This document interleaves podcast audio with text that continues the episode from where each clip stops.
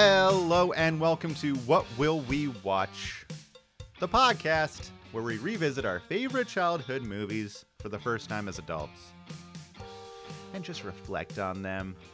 My name's Will, and uh, today we are doing our final installment in the Robert Rodriguez trilogy Spy Kids. Uh, so everyone, put on your goggles, strap in, because we're shooting into the 3D world of Spy Kids. 3D, game over. Play the trailer. Attention. The new, Spy, Kids, movie, is so exciting. You, have, to cover, your eyes, your eyes to see it in 3D. Hello, Judy. Your sister's missing. Julie, what do you know about a new video game called Game Over? I know that just about every kid in the world is gonna sign on and play it. Well, not if we can help it. The game is a trap. I'm taking this to the next level. You experience the rush. Let's find your sister, Junie. You feel the excitement. Carmen's on this level. I will crush you. You have to go through me first, Game Boy. I'm his sister. Let's kick some metal. You live the danger.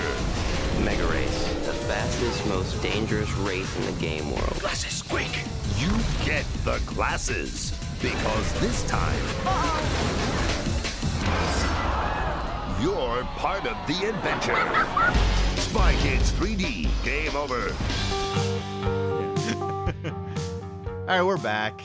Uh, we're here with uh, just a few of the coolest cats in the neighborhood. Um, Meow. that is the uh, that is the terrific intro of uh, our good friend, filmmaker, and wonderful, thought-provoking film reviewer, Dana Bontempo. Me- meow. Nice. Are you just going to be a cat this yeah, episode? this whole time I'm just gonna speak in meows. Uh, and the other one to my left, uh, not a dog this episode, please, uh, is the great uh, graphic artist, film reviewer, and wonderful guest and friend of the show, Nick Carlin. Hi. Dude, your intros are so polite Man. every time. Very This is soft spoken. So formal. I saw what you're throwing up for me. I gotta say, I uh, Chucked me one. I felt really bad about how I've kind of been lacking intros on this series. And so I I prepared two huge intros, but all that I did was just copy and paste great introduction speeches from movies. right. So I was going to do The Knight's Tale Josser speech for you, Oh, thank you. and then I was working on one for you. I couldn't find one. But I read I, re- I, I, re- I read it out to Jade and she went, "No." Yeah, don't not do that. that. Don't do that. So uh all right. Is it the one? Is it? He's tall. He's funny. He makes me lots of money. No, that's That pretty- one? No, that's no, that's I love that, That one's That one's pretty- a good that one. works perfect. Yeah. Uh, Paul You Bettany? you had that one in your pocket. Yeah, I- that's the You've been- you've one been line I waiting. remember from A Knight's Tale. mine was gonna be uh, Yeah, I keep it around. mine is gonna be uh, um, my lords, my ladies, and anyone else not sitting on a cushion. uh, it's like a long paragraph. Um, hey, no one ever introduces you. it's true. I'm. Hey, welcome to what will we watch? I'm the will in the title. All right. Okay. Yeah. Alright, that's pretty good. Um, unless you guys want to try it. No. Cool. All right. Nick has said that was a bit. two words this entire episode so far. All right, Yes. everyone. Um, so yeah, like we, um, I watched Spy Kids 3D, the uh, final installment in the series, last night. Not true. The final true. of the trilogy. I mean the trilogy, Yeah. yes. Uh, in the same way, uh, Battle for Endor is uh, is also in the uh, in the Star Wars series and was not the end you of know the what? trilogy. you know what? There, you make a good point. Yeah, Um, yeah. In in after at Return of the Jedi, uh, George Lucas had Force Awakens in his back pocket, ready to go, ready to. he had a whole other trilogy ready to locked and loaded, Yeah. full of all those great things we saw. all those uh, genre the subversions. beginning. Yeah. Um, but yeah, I don't know. I um, the third one is like overall, I think it's uh, I don't know how I feel about it yet. Like it's it's still fresh in, in my in, in my brain. Yeah. And it's such a different movie than all the other ones. Yeah, completely. Yeah. How are, how are- how are you guys? How did you guys find it? I, because I have a lot of nostalgia attached to this movie, and it hit everything that I was hoping for. Yeah. Honestly, for what I was remembering, it's probably the weakest movie of the three, but honestly, maybe my favorite. Just, it Nice. just Very it just it just interesting. kind of hits the things that I want. Like I know in my head that I'm like the first one's way more solid. Yeah, Way yeah. more solid in just every aspect, but like But this one serves you. it just it's just so fucking funny, and it it, it is like my favorite that I'd watch n- like I watched this time, and I wouldn't watch again for years. Yeah, Yeah. But yeah. the first one I could actually like rewatch like every year or so, and Well, like, it's have a like good time. It's, it's like it's only running off pure c- creativity. Like there's barely anything else at work. Yeah. Mm-hmm. It's just only running off creativity. Yeah. Um, Dana, this was your first time Yes. entering the world of Game Over. yeah, that's right. Enter entering the toy maker's uh, Domain. domain, his how, kingdom. How is it watching it not with any nostalgic value and only so that you can talk about it on a podcast? honestly uh i i don't i don't really know how i think talking about it over the course of this episode is going to solidify my thoughts and feelings on it uh, but after watching it, I gotta tell you, I'm um, extremely disappointed. this movie's shit. My gut's telling me this movie is trash. My brain is telling me, hold on, let's slow down and let's figure this out. Okay. Let's let's let's. I'm o- I'm keep the whole movie. I kept an open mind because of my love for episodes one and two Yeah. of Spy Kids. Um, my love for my soft spot for Robert Rodriguez. Rod- Robert Rodriguez is like a is like a shitty cousin. He's he's like you keep wa- like I keep going like all right I'll I'll watch Spy Kids too, and then he's like he's like eh, and he- he's like I'll borrow your car, and he puts a dent in it, and I'm like oh fucking Robert, and he's like "I- I'm sorry, it's I'm creative and I you know I just love movie making, and I'm like ah all right, It's like and he- then the third one I'm like ah fuck I gotta watch this now, and then he goes. He, you know, he goes like, I, I, I fucking, you know, your transmission, I blew it, but, uh, but I, I got you some, I, I got you a sixer. I got you a sixer of Paps, and I'm like, "Ah, all right. I don't even drink Pabst. I don't even drink, but you okay, know thank what? you. Mm. I love you, buddy. I can't say no to you, Robert Rodriguez. So yeah, I mean, I, I the only thing keeping this my love for Spy Kids alive is his love for imagination and his respect for children Yes. Mm-hmm. and his respect for he's just a respectful filmmaker i think so i think that's the only thing keeping me hooked on on these movies but this one was a complete disappointment in as a whole but but specifically i think there's some fun and interesting things in it Nothing screams respect like wearing a leather jacket and carrying an acoustic guitar on set. You're, you make right. a go point. You make a That's go right. point. referring to him as a respectful filmmakers, I think like the perfect way to sum up what is done really well about these kids movies yeah Hmm. absolutely is like all the female characters are really strong. yeah The dad who like you would normally take the shit out of is like still like an awesome dad Yeah. and Mhm. also really cool in his own right, probably cuz Antonio Banderas is just fucking it's a cool, guy, guy, yeah Yeah. yeah, and he could never be have the shit taken out of him. yeah. Um, Totally. And then like, and also all the kids are done like so, s- like sincerely, It's- and it, it is yeah. a lot of respect, and also respect for the audience. absolutely Yeah, the first two have a lot, like a the the first one especially, and, and second one a decent amount too of just like, oh, I know this is for kids, but they're gonna get it. Yeah. It- it- we don't need to have the like, at the end of every scene have the summary line of like. And this is what happened this scene. of, Like we- Absolutely. we, just watched this all. Like It's- I mean, it- of course those are thrown in once in a while, which Yeah. I think is a fair for kids movies. But For sure. I think if I, having said that, I think if I was a kid in 2003 watching this, if I had watched this as a kid, I'd probably enjoy it. I'd probably have a headache, but Mm-hmm. I'd probably enjoy it, you know? Yeah, that's that's what's interesting is for me, I think I'm between you guys, where this movie is like has such huge heights, Yeah. Mm-hmm. and I love it at its heights, Mm. Yeah. but the major, but it ha it can only get there by being such a shallow movie. For sure. Mm-hmm. um. And then the, the, the nostalgic value is also like playing into it pretty hard for me. You guys have a soft spot for it already. So it's Yeah, I didn't remember much about this movie. Oh, interesting. Um, my kind of memory of this movie was like highly anticipated, even Yeah. though it only came out eight months after the first one. yeah. Um, I probably, I think probably the first movie I saw in 3D. Yeah, But that's weird. um, a- again, like the 3D never got me. Like Yeah. I think it set up my lifelong disappointment in 3D. And then What for about Avatar? dude, that's, Don't badmouth Avatar. I've with uh, never me. seen th- Avatar in 3D. And I really like my hope is that they do a re-release in Before the theaters second one. before the second one, and I get to go see it in 3D because I hate everything else, and being a glasses wearer, heyo, even worse. Well, I got news for you. A little bit off topic. They have but- prescription 3D glasses. No, no, no, no, no. Avatar 2 is supposed to be glassesless 3D. What do you get a contact lens or something? No. It's no, a play. No. Yeah, it is Sam Worthington in full blue makeup. Zoe Saldana, full blue makeup. And it's a play. Oh, we need to cancel that. We can't have blue face. Yeah. we can't. we Yeah, need to you can't. Shut that down. The so Navi quick. are gonna get The it. the Navi will it is disrespect. Okay. Navi actors need their time. Uh, yeah, more representation for the Navi. Yeah. Um. Oh man, do you think the Navi have theaters? I Or think is they it have some just- sort of art in arts in the community. jung in the jungles. Yeah. in the jungles. to in the- Pandora, of the floating cities of Pandora. I think they for sure have their own art form.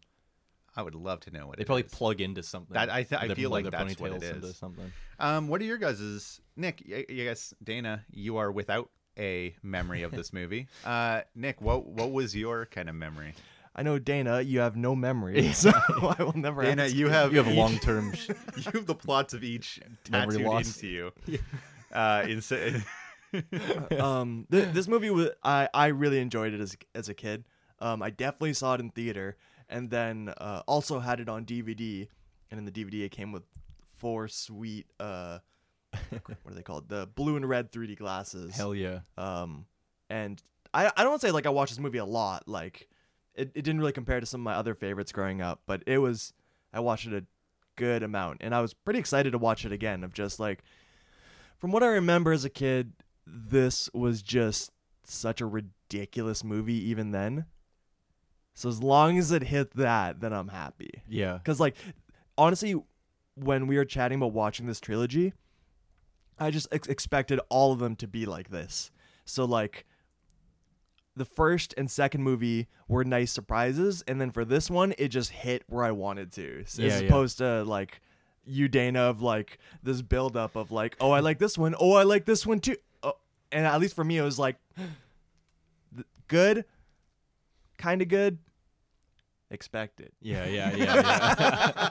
exactly what I signed up for. yeah, uh, yeah. So yeah. Meets expectations. uh, Fully no, meets. no F's, No just exceeds. C's. No. Yeah, just meets. Yeah, I was pretty um, surprised. I think one of the big things that I felt as a kid about this movie was how different in tone it was. Mm. And I think a great thing that this franchise is, does is kind of like Harry Potter, it ages with its audience. And so this movie is kind of like a, um, kind of like a more like uh, angsty Yeah. teen movie where like Junie's really disillusioned. yeah, And I don't know about you guys, but I was like really missing the physical humor. I was. Yeah. yeah, for sure. Well, because this is the least physical movie. Mm, yeah. Mm. This is like completely, which we'll get into later. But I, I feel like this uh, Virtual. this mer- yeah this movie uh, is is like Robert Rodriguez's um, foray into like complete virtual cinema, Yeah. and it and because of that, to its own detriment, it becomes less physical and less grounded and less uh, like soulful. Mm-hmm. I, I feel like this was like him the yeah, like you're watching a self-serving class where Yeah. he's like okay like what i'm interested in I'm this gonna is this explore. is my time to go to college and learn about it I Mm-hmm. totally agree with and that. then yeah. attila battle angel or uh, alita battle angel just comes out of the gate out of nowhere, well that's one of the things is like the mega race in this yeah, Mm-hmm. has some super similar like when i was watching it, i was like this is a lot of a lot of alita coming up this is Ready Player One Okay, well, I think we should also talk about that. Uh, or Speed Racer.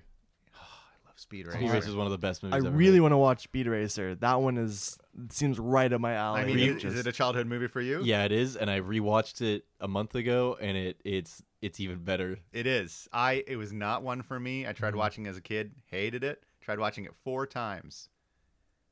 Each at different periods in, in my life. Just two years ago, I was the perfect age. and I Dude. just I could appreciate everything about it. Wachowskis knocked it out of the park. Oh, with yeah. Speed Ra- they were ahead of their time. I'd with Speed fucking Racer. kill to see that montage of like Will five times in his life trying lot and of them just are- re- Ah, fuck remorsefully pressing the power Yeah. off It's a button. lot of me Going to just bed. like glazy eyed, being like, I don't think I can handle this.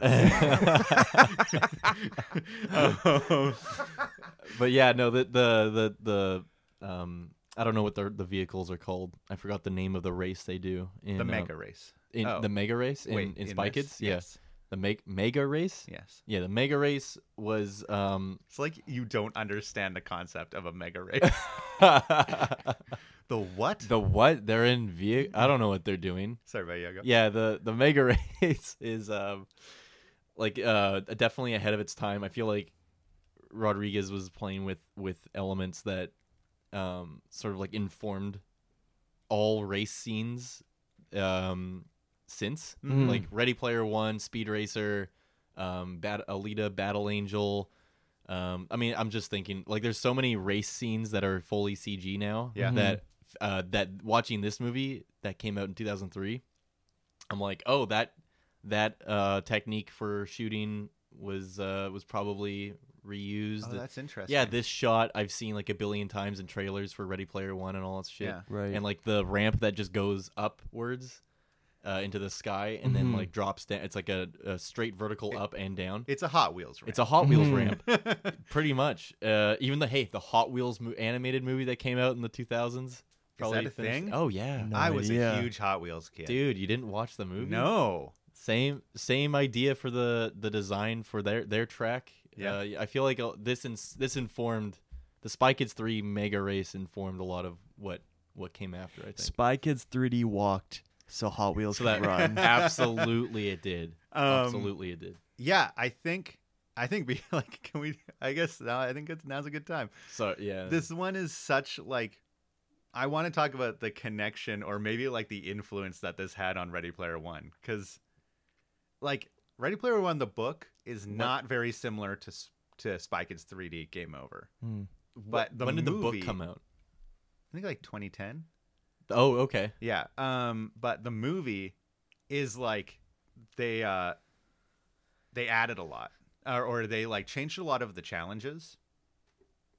And so um and so like the race is is so similar.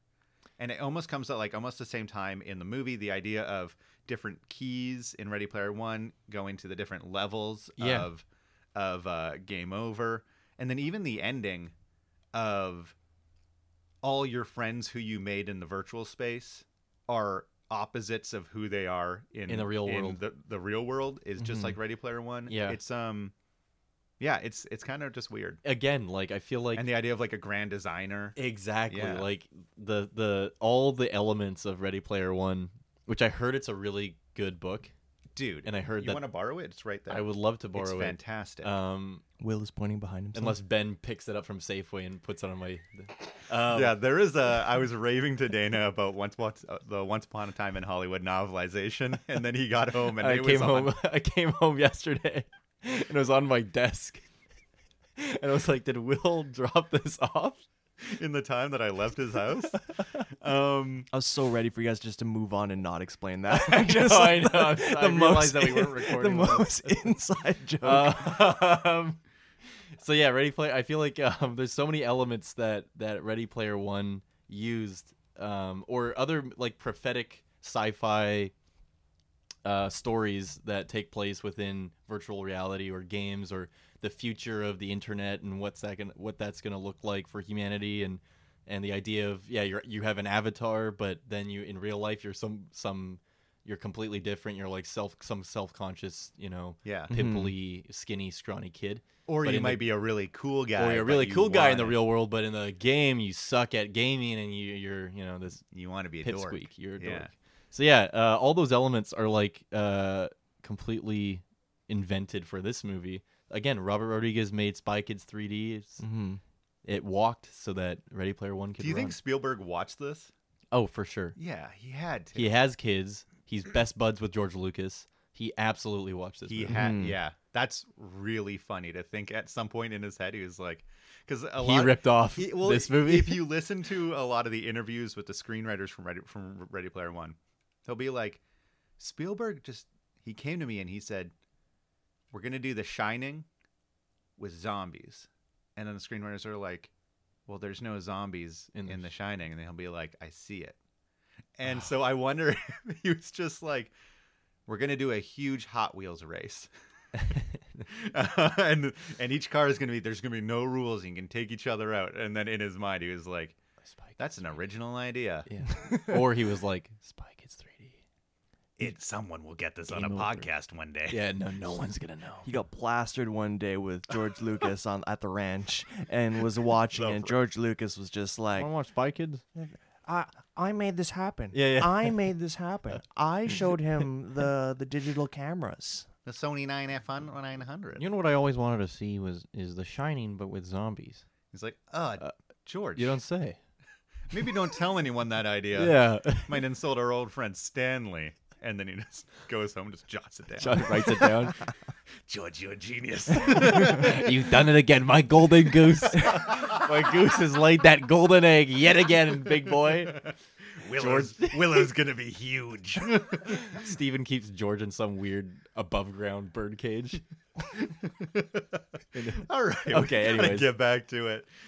Nick, um, this is kind of your movie. We've kind of each assigned each other. Uh, uh, I've assigned you guys. Uh, no choice in it from you Mm-hmm. guys. Uh, movies, Nick. The third one was uh, one of yours from your childhood. Can you give us like a quick summary of Spy Kids 3D Game Over?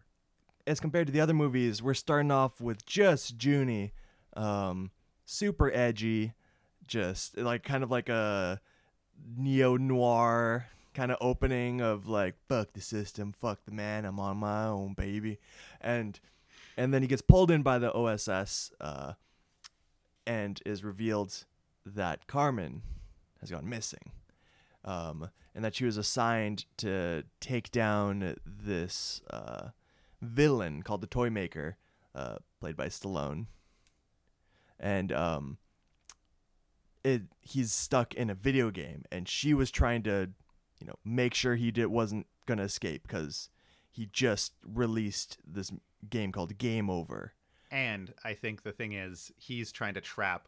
He's trying to take hostage all the kids' minds in the world. Yes, yeah, uh, when they all log on to the game. right. That's yeah. It's like kind of a dual motive thing of tr- wanting to escape, but also wanting to conquer everyone's mind. Yeah.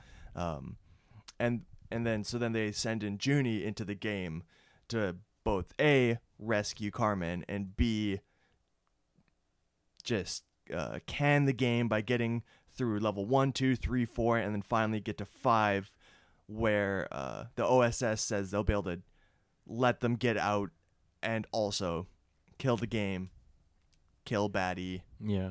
pieces restored. Yeah, not a lot of logic. Like not a lot of like What that wasn't succinct? no That wasn't clear. just like Yeah, your where your summary. Not a lot of Well, fuck me, the yeah. movie has it. Yours has none of the logic.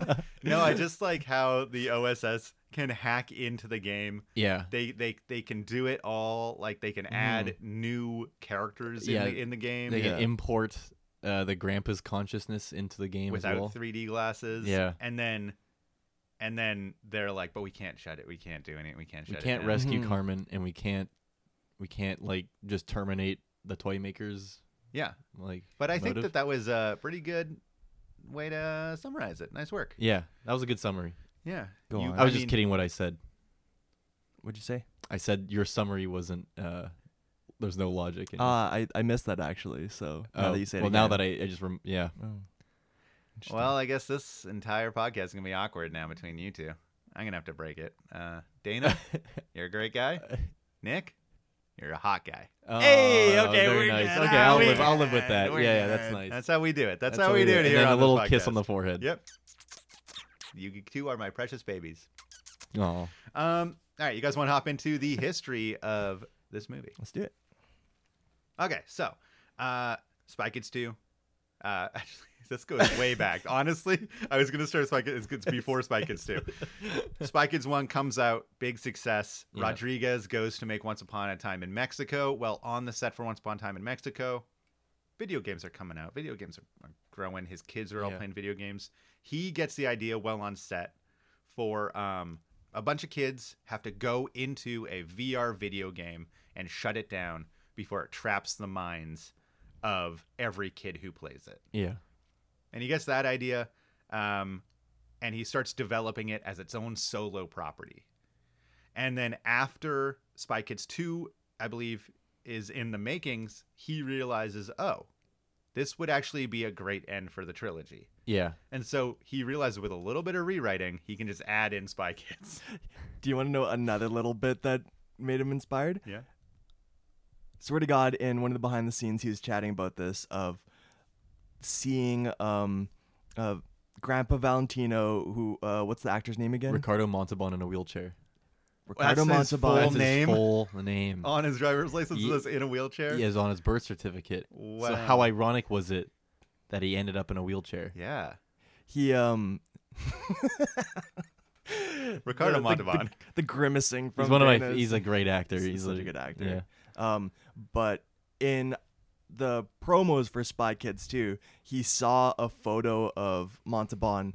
You know, he, actors actually uh, in a wheelchair he is a wheelchair user, and looks at it and is like, he's he has such like a strong stance, and he literally just like draws over it and draws legs onto him Like a mech suit. yeah, and like- is like, I want to, I want that to be in a movie of him being the strong, empowered, like. I love I want to that. give and Ricardo just- legs again. Yeah, yeah, it's just so what an Mega insane- legs. Mega legs, that is. insane thought, and It is and an insane apparently thought. he he literally said that that also led to the movie. So I think That's so because the, Yeah. the grandfather Junie relationship isn't a super obvious one coming out of number two. No. Other than the the necklace. necklace helped a bit. And Yeah, so I Yeah. feel like he added in, he peppered in important things in the second one um, in order to connect it because I feel like Mm-hmm. For he sure. knew number three was a go.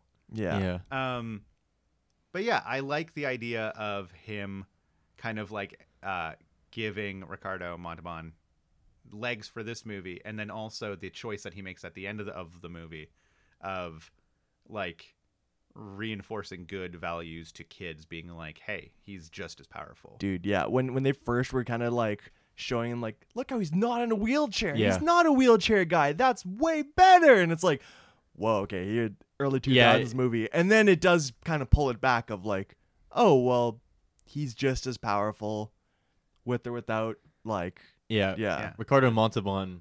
Uh, you can't cripple Ricardo Montalban. You can't cripple. You can't. You can't cripple charisma. You can't cripple charisma. He's, yeah, he has and- such and- an entity, and he Just- does he, yeah. he you know he has he, he is uh like just a powerful actor and a powerful Mm-hmm. guy and um yeah so like yeah that I, I know what you mean like when they're when they go onto the moon and uh junie's kind of i don't know what the line is i wrote it down somewhere but he's kind of like uh like hey you can't how are you gonna help me you're like You're you- useless." you know yeah you're a useless old man in a wheelchair Yeah. and he's like oh junie but uh, i'm not and then he has legs or whatever and i was like eh, that's a weird that was like a weird mean line to, Yeah. to people in But wheelchairs What I also like is when Junie. We're jumping so far ahead, and you know I'm a I'm a lover of structure on this podcast. But what I like in the in that scene is like when he's going through all of his people, he's Mm-hmm. like, "Well, grandfather, his legs haven't uh, worked in in this long. That means his uh, like his upper body has this amount of strength, and his mind has this amount of strength." And so he really is the best choice for this. yeah he's Hmm. I- a I- strategy guy yeah, I like how they were like, "Hey, like let's uh these are like this is what actually like makes him the superior person for this mission." right. I like Mm. Yeah. that a lot. Yeah, it And was it's, like- it's not that he doesn't have legs; it's that he actually has developed those strengths. Yeah, Mike Judge says uh, it says under Rica- um, Grandpa Valentino it says uh, pros strateg- strategic mind, um, and then it says cons physically disabled, and and uh, and and Mike Judge goes. well, oh yeah, he's he's physically disabled. And then, uh, but Junie picks him anyways because the strategic brain and, and who his grandpa is, he's like a master spy. So he's like, well, I need to have him anyways. Yeah. And then that's when he gets uploaded into the game and grows legs. Abducted into the game. Abducted. Abducted. Yeah, It grandpa, honestly is. It Grandpa seems like- Valentino's probably just eating breakfast or hanging out on the on the can. You know how characters in these movies love to spit out a chunk of something? What if it just came back and he just spits out a mouthful of porridge? Whoop. What the What? Where the fuck am I? Um, so production began uh, soon after completion of the second film, filming in Austin. Uh, shot in a one one small green screen soundstage. yeah, in, Au- The in Austin. entire, pretty much the entire movie. The dream screen. the dream screen is actually what it is. When he called it that, I was like, Rodriguez, you're a confident man.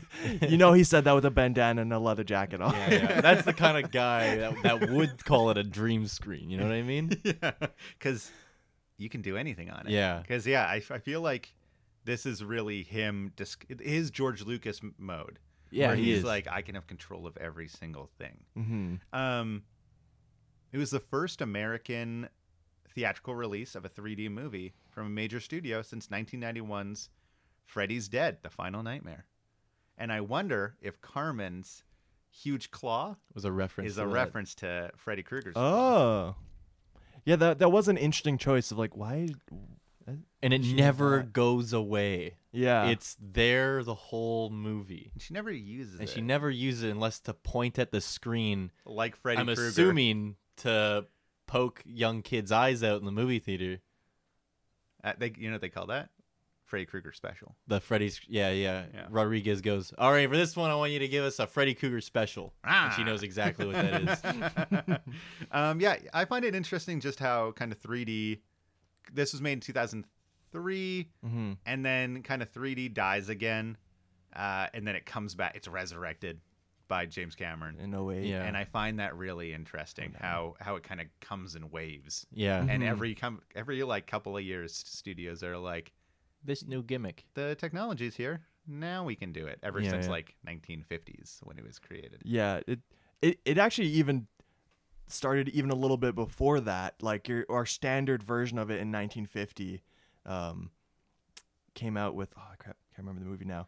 But I think it, I wrote it down. I don't have it a- anymore. But yeah, um, it literally like every ten years, it would just come back in some form or another. Some big movie would get like a decent success, and then like fifteen shit movies would follow. yeah, for sure. seeing that success. it's sort of interesting to see like um like I think we learned at film school uh, the ticket sales for movies have been steadily steadily declining since uh, Gone with the Wind.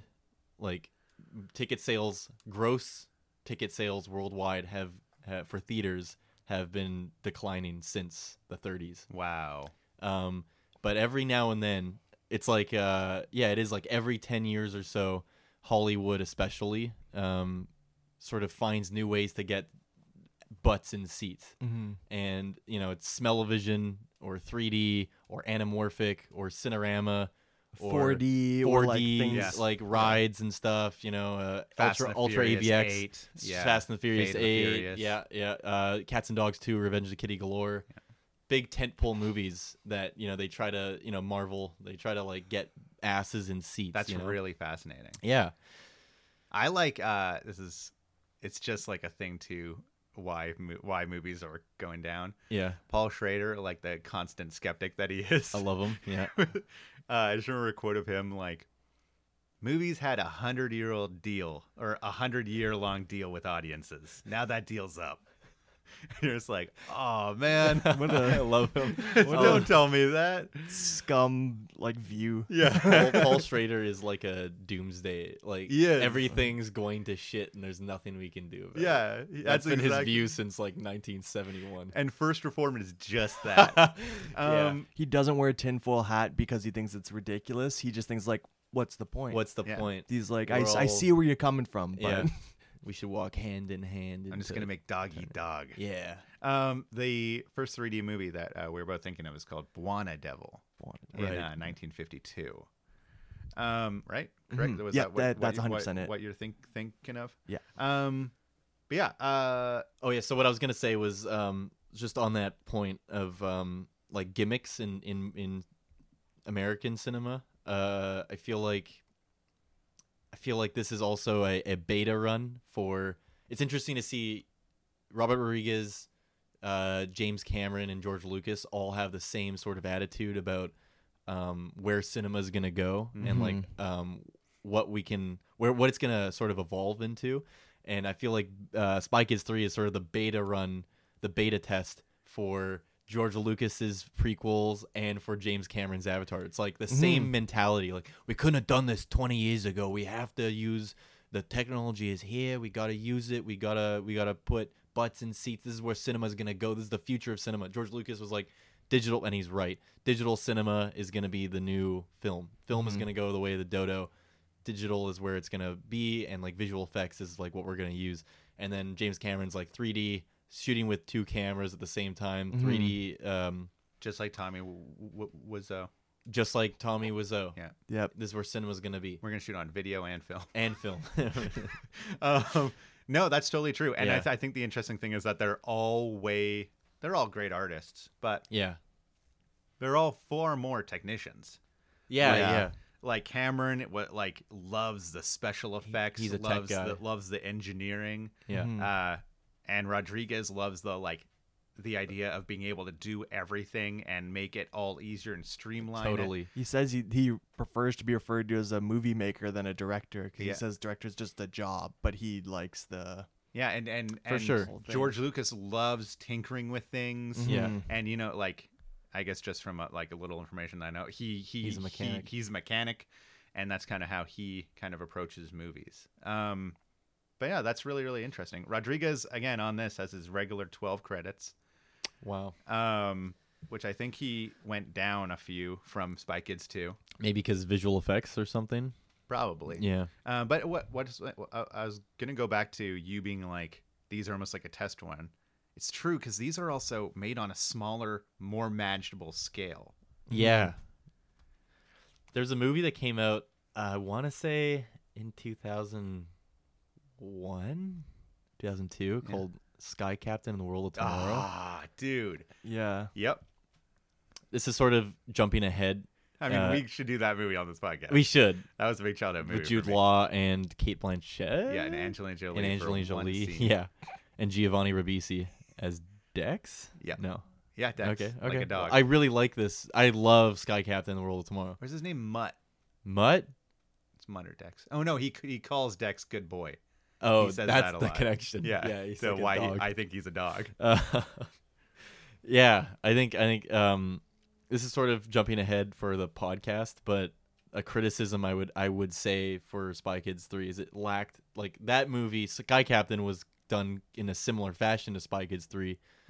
Um, it's shot in like a small soundstage with completely green screen. Everything was virtual, and uh, and everything. But I feel like that one had way more energy and way more um like it was a way more cohesive story Mm. and stuff than than Spy Kids 3 but it is sort of the same idea it's like this Spy Kids 3D uh sort of um made that more acceptable to like yeah we're going to shoot this whole movie and it's going to be done on a soundstage Mm-hmm. whereas before it was like what why would you do that we just go out and make the movie Well, Kind I- of- 300 comes like 300 four years after this movie. And Yeah. it's a huge step up, but it's also done in pretty the much. same and people were like, what? yeah this was Um, but an interesting connection that this movie has to Sky Captain is they're a- all the majority of the actors were all shot separately. that's So in Hmm, right Sky Captain, mm-hmm. it's like Angelina Jolie is in a scene with like 400 background, yeah and then like Jude Law and,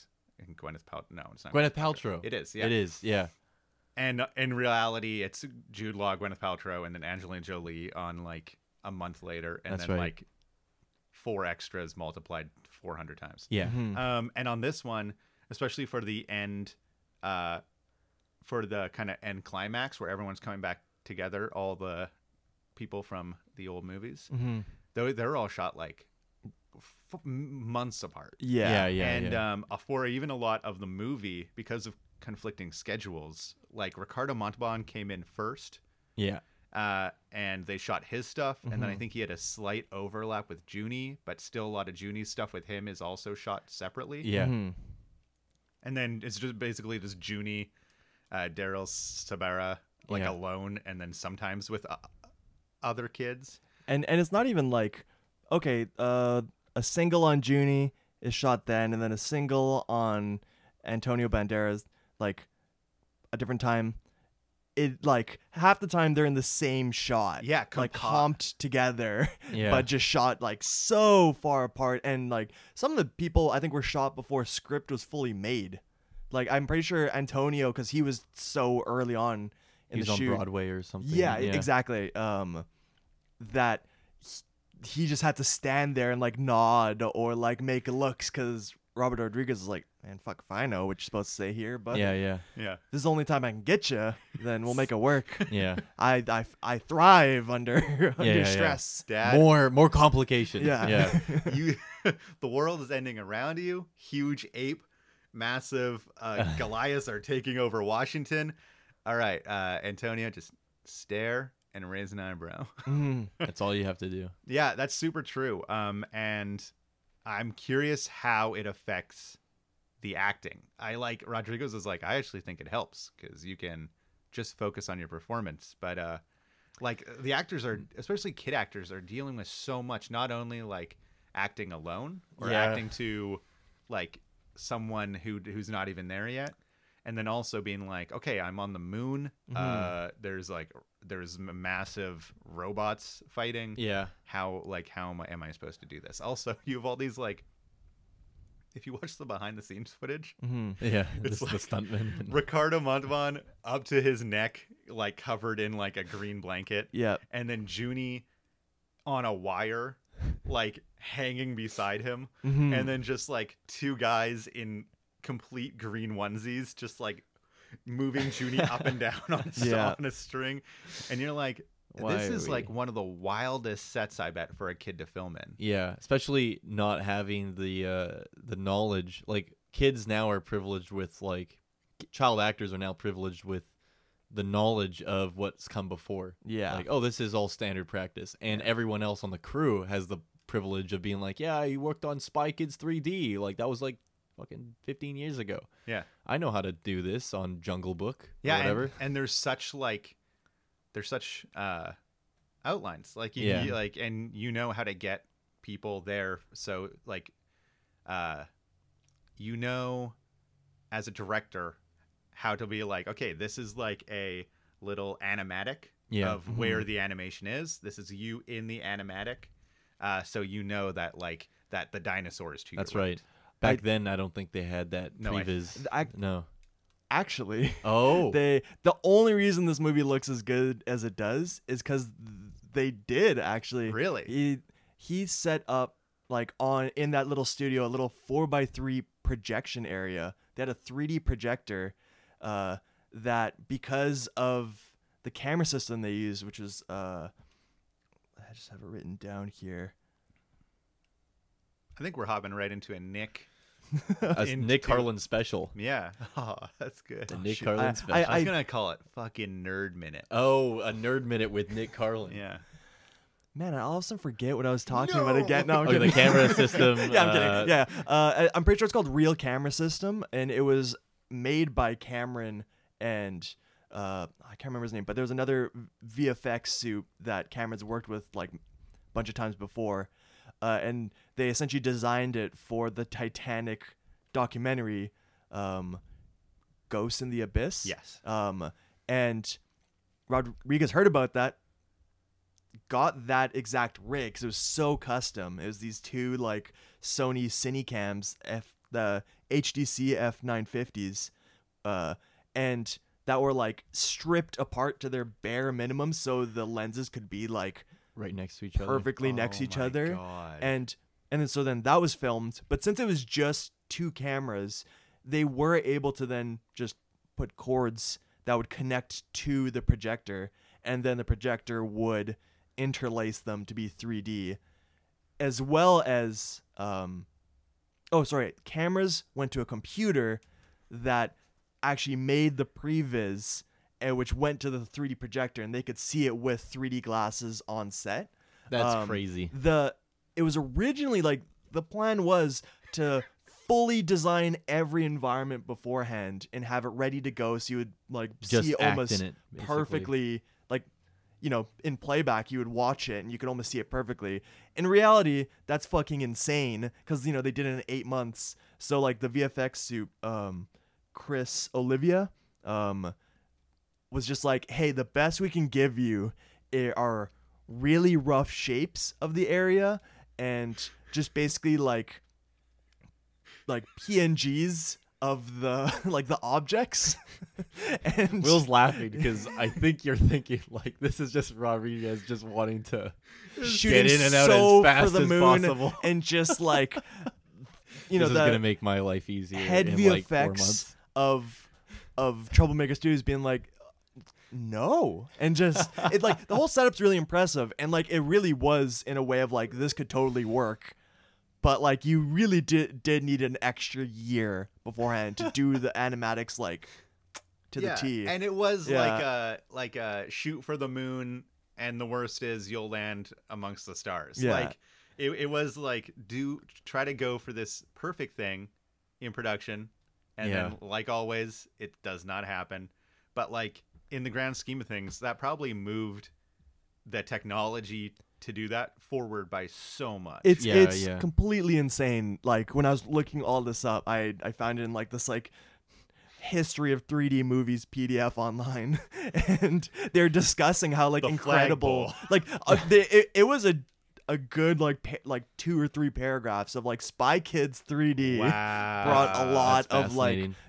you know, I mean, obviously James Cameron and his uh, his VFX suit were the ones who created this Yes. thing, but the fact that uh, Rodriguez was able to do it uh, with this kind of budget and Yeah. for like this level of movie really like gave hope to the rest of the For sure. industry. So it's not like, okay, well, fucking Cameron and Lucas can just jerk each other off and do this the whole time, and the rest of us normal people are yeah, can't deal. and I think again like that that that sort of do you think it's a little bit of James Cameron because he's famous for saying like Avatar came out in 2010 but he want he had the idea for it in the 80s or the 90s he wanted to do it way sooner but he decided to do it in 2010 because um the technology was finally at a point where he could do it properly though in in his vision do you think that was a little bit of James Cameron being like yeah you, you here we designed these cameras for y- for Titanic Yeah. we'll do some modifications for your 3D s- kids movie.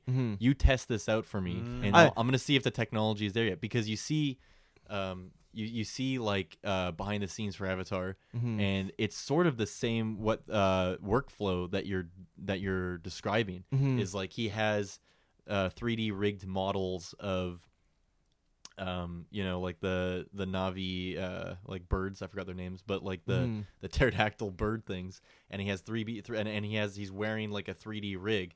And I remember uh, having uh, real time playback. I think it was like Unreal Engine, or I don't know if that was invented back then. But he That- had he had yeah, I- real time. I think it was. Yeah, okay. Yeah. So he had real time playback of what uh what he how he was moving the models, what that would look like in the 3D system, and he was watching that while he was playing that and he said it's like playing with model airplanes again as a kid. And I remember I remember seeing that and being like, "Whoa, that's crazy. Technology's at a point now where you can record with an actor with a virtual camera and s- and play it back in real time. You know, Planet of the Apes as well. It's like you can record uh, a, a CG performance and then watch it on the day, sort of with with um, like previs uh, visuals and stuff like that. So yeah, it's interesting. Maybe Rod- Rodriguez playing around with that the same workflow but but shittier technology because it's 2003 Mm-hmm. and and and sort of again like beta testing it for James Cameron. James I- Cameron's kind of s- thinking to himself, Ah. you know, like wow, this is the my technology, my ideas are sort of coming to fruition Mm-hmm. and Rodriguez is the perfect director to sort of movie maker to almost Yeah. like a helm this. Palpatine figure. Almost like a Palpatine and Anakin figure. I think I think that's a a, a really good point. I, I think you're probably right because even though Cameron already shot a movie with it, it was a documentary, so it was it didn't have this whole like like setup that you're talking about. It Totally. was just this like we gotta go on location with this ridiculous rig. Yeah. we can only do so much. He's like, He- let's give it to someone who's actually in studio where Wow. eventually I want to be. in a controlled fascinating. environment. Yeah, That is Yeah, that's fascinating. and he's like, okay, first thing learned, don't do it in eight months. Yeah. that's my that, that's the first thing I Yeah. got from that experiment. yeah, that is fascinating. Yeah. So the the the technology, the the whole thing about the lenses and the sensors being like removed and stripped down Mm-hmm. and, and being fed into a like a real time uh, monitor. hmm That was all done for the documentary for Titanic. uh, ye- uh, it wasn't the documentary for Titanic. It was a documentary that was like based around them trying to go and dive down Oh, I- into. Right. It, it like it was released in 2003. Yeah, totally not related to the movie at Okay. all. But it's it's such it's so insane because you're like, oh, the a documentary about Titanic, like so about From the movie? filmmaker who made Titanic. Yeah, yeah, it's- yeah. I think I remember. I know. I know. I see what you're saying. And Yeah. then you're like, it's called Ghost of the Abyss. Is it a sequel to, To the Abyss, also directed by James Oh Cameron. yeah. Nothing. It's No, not. no, no. It's not a sequel to Titanic. It's not a sequel to Ab- uh, The Abyss. Dude, the fucking JCU is nuts. All the timelines. The JCU. He has a he has a multiverse of madness. Yeah. for He sure. does, absolutely. Um, so, um, is there anything else about the tech that you'd like to get to before I interrupt it with a Will Happy Meal moment? I would say Um, There- There's a bit more. I think I'll be able to squeeze it in. So happy meal. Mm-hmm. I would say to cap that sort of segment off, I think um, what I'm hearing it- we- we we talk we talk to we beat this dead horse uh, to a pulp, to a bloody pink Oh mul- pulp. It's graphic. like a mulch. Um, but uh, we you know we talk a lot about uh, George Lucas and and and like the Star Wars prequels and how they relate to these prequels, and I think it's interesting that um, I think it was a necessary step.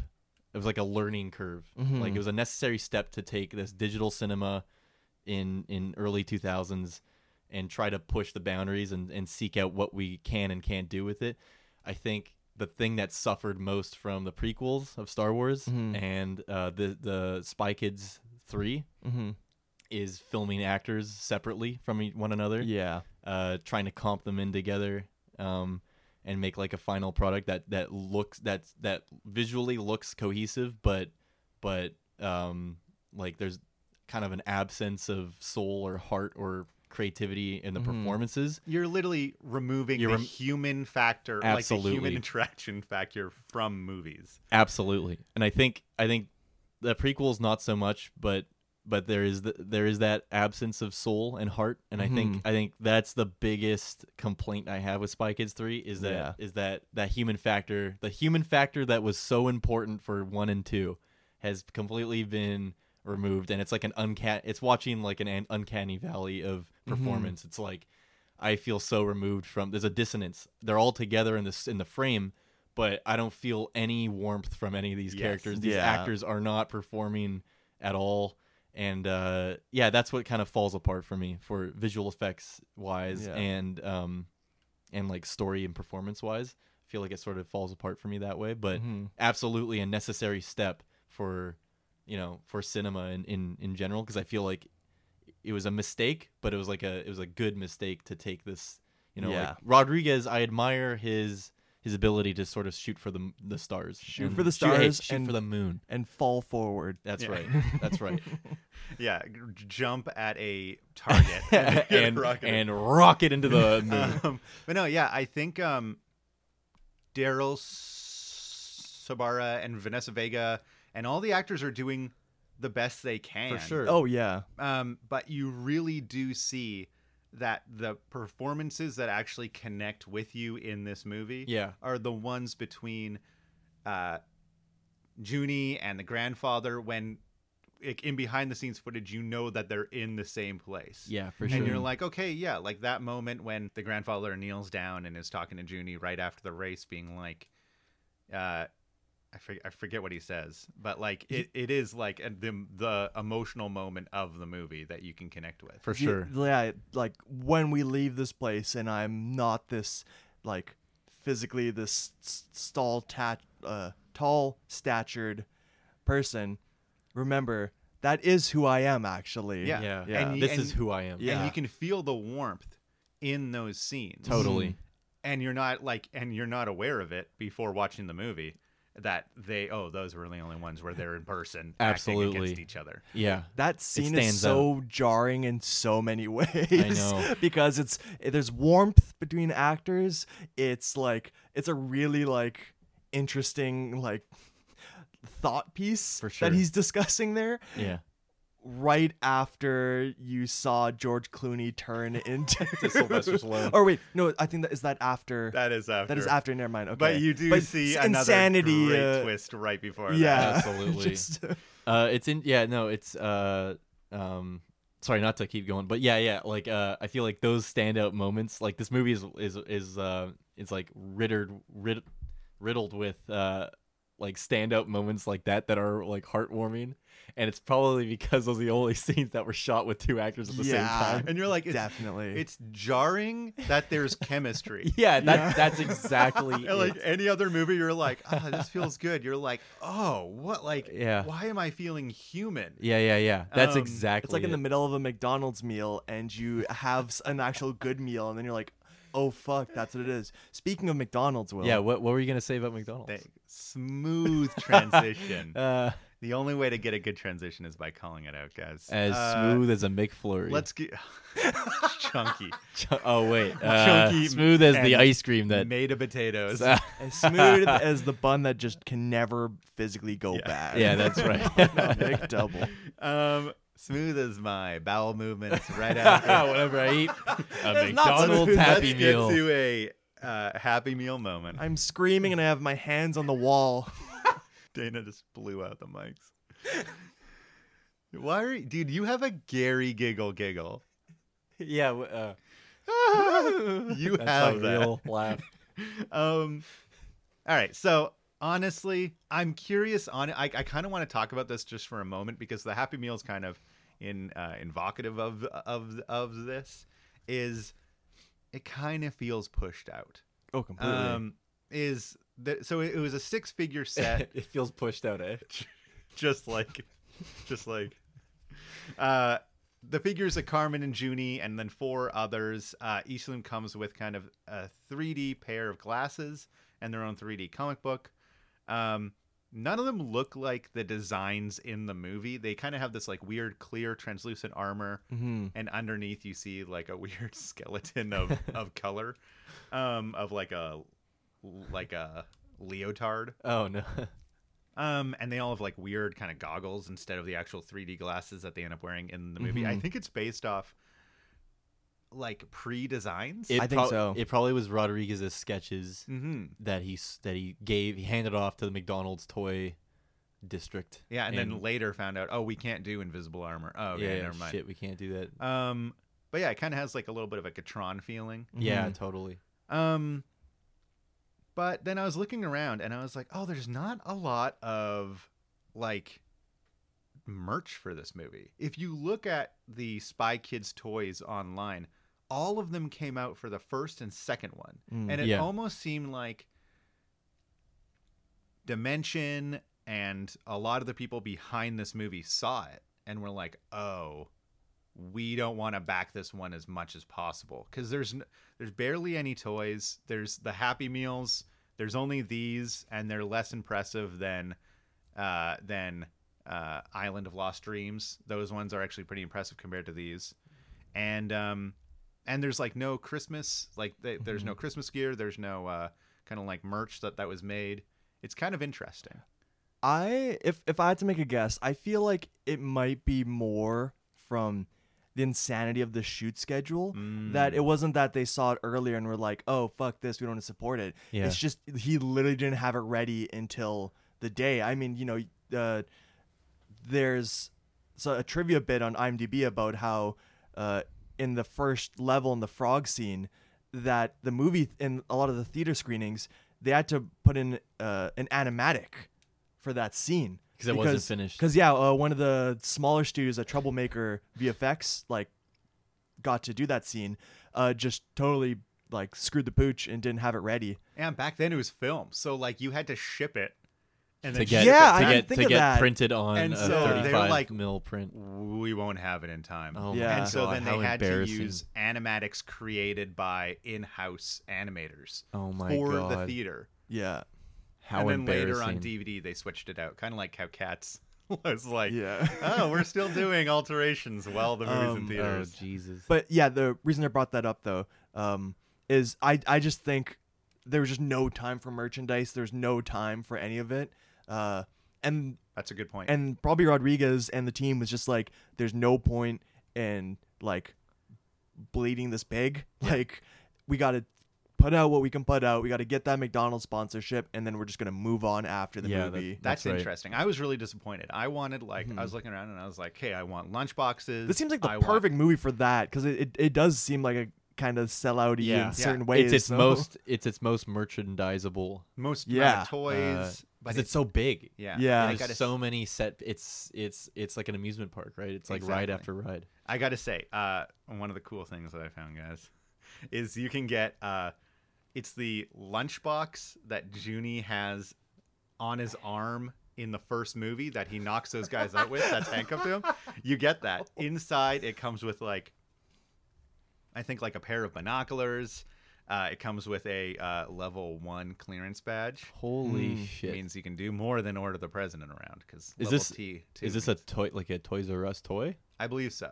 And then and then it also comes comes with some o- other stuff, but one of the big things comes with an, a machete elastic wonder. That's fucked up. You can do anything with you can that. do anything with that. That's a lot of Seriously. power. that has 999 uses. So probably it, what they yeah they, they didn't make enough of these because they couldn't print out enough level one clearance badges. Well, yeah, that's- because then you you, had to can't- order the president or You can't get that out to anyone. yeah you can't. Also, Trejo was like, "Hey, I'm still going through the patent Yeah. with that, so like you gotta stop." Well, he just finished the patent after they made like only like a hundred units, and That's it's right. like, Yeah. shut the fuck down." It's true. Uh, That, that wasn't that wasn't that that wasn't Machete making that statement. That was Danny Trejo in the Danny- movie. My invention, no. Danny Trejo does do a, a Boston Dynamics like company of creating weapons for the military. That's right. I would love to see He would. Trejo dynamics and like see robots Machete. doing yeah. Uh, the film was made for a budget of $38 million, just like $3 million more than the last movie, and I think six more than the first one. Yeah. Yeah. Um, it uh, the film first came out July 25th, 2003, only eight months after the second one's release. Yeah, that's an insane turnaround.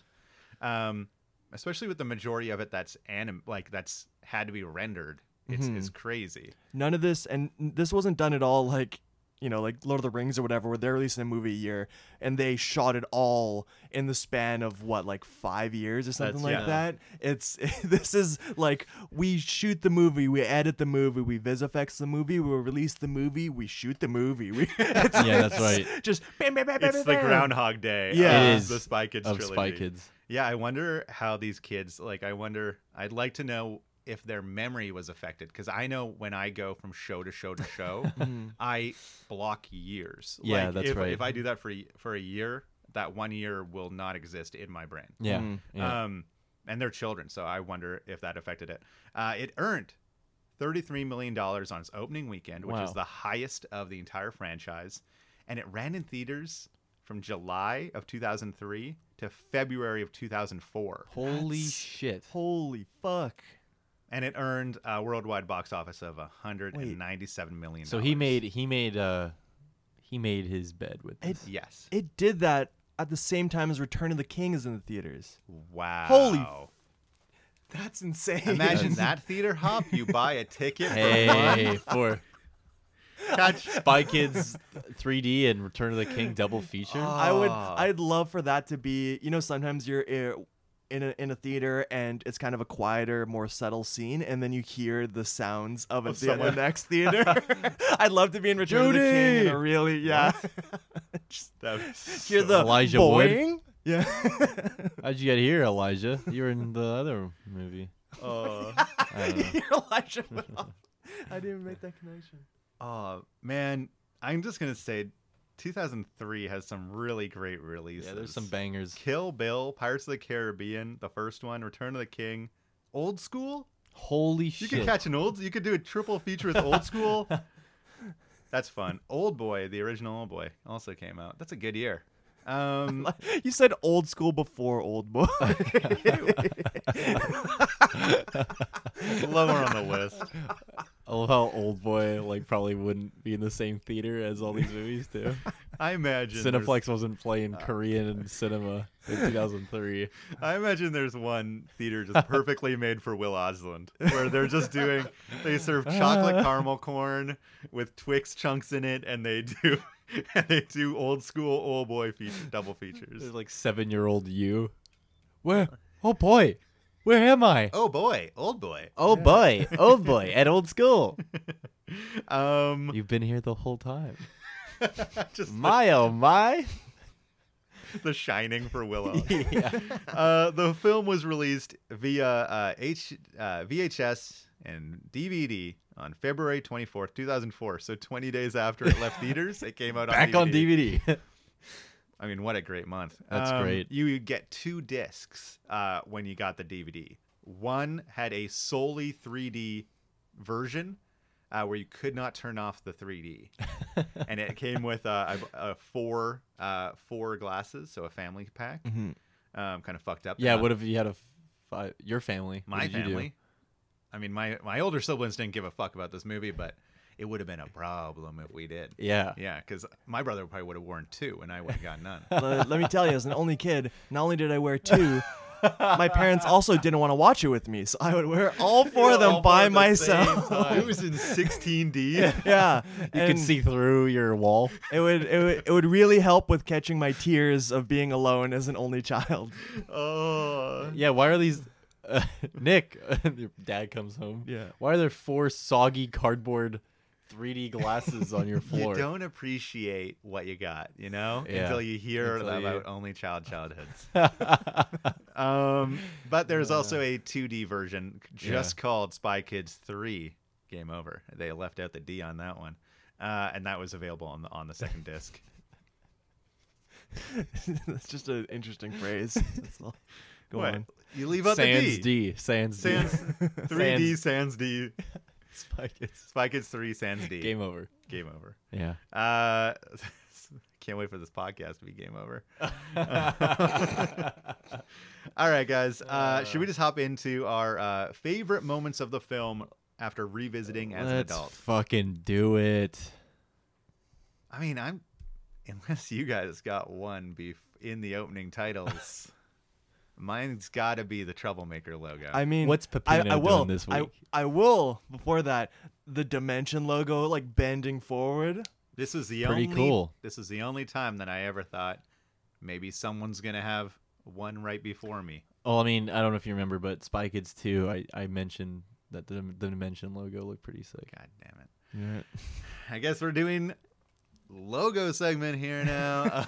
Uh, I also there's an interesting theme of like purple smoke Yeah. in this film where like it's with the dimension logo and then it comes back just for the credits and there's never really purple smoke at all. I feel like he had a plan to incorporate most of it. Oh, Nick Carlin. They Actually- shot smoke out at the audience. Fun fact about the amount of like purple in this movie: Rodriguez was like one of his like main color motifs that he likes to use in like a lot of his movies. Is he likes to use reds and oranges. yeah, for sure. That is one of the only colors that doesn't come across like very Oh, well because with of the, the glasses. glasses. so he he said he had to lean more into the he, he said he had to learn to like purples. Very Was- interesting. I was going to ask you during your segment yeah. um what the the color cuz it was it wasn't the 3D that we know now, the Mm-hmm. luxury um of 3D now, but it's red and blue 3D. hmm Did that yeah, how did that affect the the color at all or the the the palette? Well, I they they actually uh, from what I was reading, they shot it in a way that it was supposed to go like in the best situation again. Rodriguez Yeah. shooting for the stars, you would have the IMAX uh, like non uh, colored ones. Um, like they had the gray like normal ones that we use now back then, um, but mostly only for IMAX or the big Right. the big shows. Um, so eventually they just have to realize like, hey, if we want to hit, you know, We're gonna get our uh, money hundreds, back. Hundreds of theaters and accessible, and not have to waste all our money on these glasses. We just have to go with the Interesting. color. So they had and, to kind of settle on the. yeah, and, and the Visifex soup actually did mention he's like, yeah, colors kind of sucked a bit more. Uh, but he's like, but I mean, that's just That's the way it How is." the hell would we get this made with theaters that don't have that technology? For sure. Late, uh, Lady Jade also mentioned uh, Mm-hmm. while watching it, she went to go see this in theaters, and she remembered this being it's a kids movie. It's not a full 3D movie. Mm-hmm. I Oh. mean, like so they they would Yeah. have flashing things, Oh, yeah, yeah, yeah. flashing things at the bottom of the screen that said Put on your 3D glasses now. Yeah, eh, they'd have that, and I think at the beginning too, they it, like there's a thing. Oh, you know what? At the very beginning of the film, uh, there's a little segment I think near the ads where Floop would give you a brief on this is how 3D works, and one of the things uh, he would say would be that like whenever you see the characters put on glasses, that's when you got to do it too. Oh, that So- makes a lot of sense. Alan Cummings' best performance. Absolutely. was Was, the- the 3D opening- instructional. He gave it. He fucking gave it. We his gotta all. we gotta hit up Criterion because I think that's lost. I to think it time. is, yeah, the it's lost to time, and Criterion- Criterion's the one yeah. who can find the old scratch DVD in someone's boot in just read just revamp. yeah, yeah, Costa yeah. Rica and just The restoration process for the 3D glasses instruction video by Alan Cumming. just a coveted, Yeah, coveted piece of- Scorsese's there. He's like, I don't know how we're gonna save this. I was one." gonna say it's in the Scorsese- Scorsese World Cinema Yeah, yeah, Facts. yeah. He's the guy who only owns it. Yeah, he's no the one else last owns guy it. to own it. Yeah, I think I have a print of it somewhere. He all comes scratched up. into the Criterion like studios, like hands are shaking in a Manila envelope. He's like, my precious. Uh, I just yeah, Pepino. Yeah, what's uh, Pepino The doing little this boy week? from the Troublemaker logo. He uh, Spanish for cucumber. Don't know why. Um, I'm just gonna say, like, it starts out in nice, glorious 2003 animation, Mm. preparing you for the rest of the film. Uh, and he's in his chair, hits a button, turns to a rocket chair, Mm-hmm. foreshadowing the grandpa's great climax. Mm. Um, and he just sh- rockets around the screen, goes Yeah. through the Troublemaker logo. a lot of fun. This is the one that I kind of remember Yeah. Mm. that got me psyched on uh, my love for. the Was that in Troublemaker 3D? Do you logos. think? Was that? I believe it was that because I, th- I animation? think shit flies out at you. Yeah. And then they also have all the kind of building blocks forming behind it Oh yeah, yeah, um, yeah. that you later see uh, later on in the movie. And I think some of sure. those fly at you or past you. Makes sense. Mm-hmm. Yeah. Um, but overall, great, great logo. Oh yeah. Yeah. Terrific I- logo. I, I was a big fan of this one. yeah. Um, yeah. Then uh, my next one is uh, Junie uh, with his hard-boiled detective kind of moment. Yeah, I kind of liked how noir it opened up and all the colors were muted, Mm-hmm. and I was like, "Oh, this looks different. Kind of like it. Yeah. Kind of like it better than the stark orange and red, Mm. Yeah, From the, Oh, the other ones. crayon the crayon." aesthetic of the first one. yeah, I was like, "Oh, this is kind of interesting." Mm-hmm. And of course, it starts out. He's uh, he's like a hard. Junie's like a hard-boiled detective. It's like a noir thing. and I Just was a like, jaded man. interesting. Yeah. Yeah. Uh, How did he get kicked out? Like how or what? He what, left, what, right? What caused him to leave? I think What the was same he the was last movie. responsible for the for the transmuker. He he he gave it. He he. f- So the other the giggles kid Gary. Gary Giggles. Gary giggles and from the uh, from Spy Kids two had the transmuker, but Junie was like, "Hey, that was mine. I I'm supposed to have that," and he beat him up and took it from him. But then the bad guys got it from there. So is Junie's um irresponsibility Mm. that Almost uh, like a Dark Knight uh, that's- Rises moment. that's where right. He realizes he can't be the hero. yeah I'm not uh, yeah it, my own ego got in the way of the mission. Yeah. I and also what I but- stand for. at the end of the second one, uh, Gregorio becomes the OSS head. So then he's like, Yeah, that's "Oh, right. good, good job, kid. You're still off." Yeah, yeah, too bad. But but at the end of Spy Kids 2, Junie says, "I am retiring from being a spy. I don't You want to be." see? A spy. Oh, I forgot that. I think it's Okay. that. I think he see. saw the fault in the system uh, that that most systems of power uh, become corrupt, and he saw Donegan giggles. Yeah. uh, a- and he was like, "Oh, I can't be a part of this. Um, there is no truth and justice. Uh, it is all uh, it's it's it's it's all a, a moral gray zone. Yep. and I will." provide justice in my own form. I'm sure that's the exact words that went through his head. This seven-year-old child is talking He's a about. spy kid. He's a Yeah. smart guy. But yeah, it would be funny if Antonio Banderas was just like, "You're still rules is rules. Sorry, man, you're still out." And rules can actually not be rules by my call. Yeah, You're out. You're still out. You're still, out. yeah. Even though you hacked the system, you're fucking out of Yeah. here. might I say, um, I think it's just the lighting and the studio lighting. Mm-hmm. But uh, Junie the- from the opening, I was like, "Kid's looking a little jaundiced."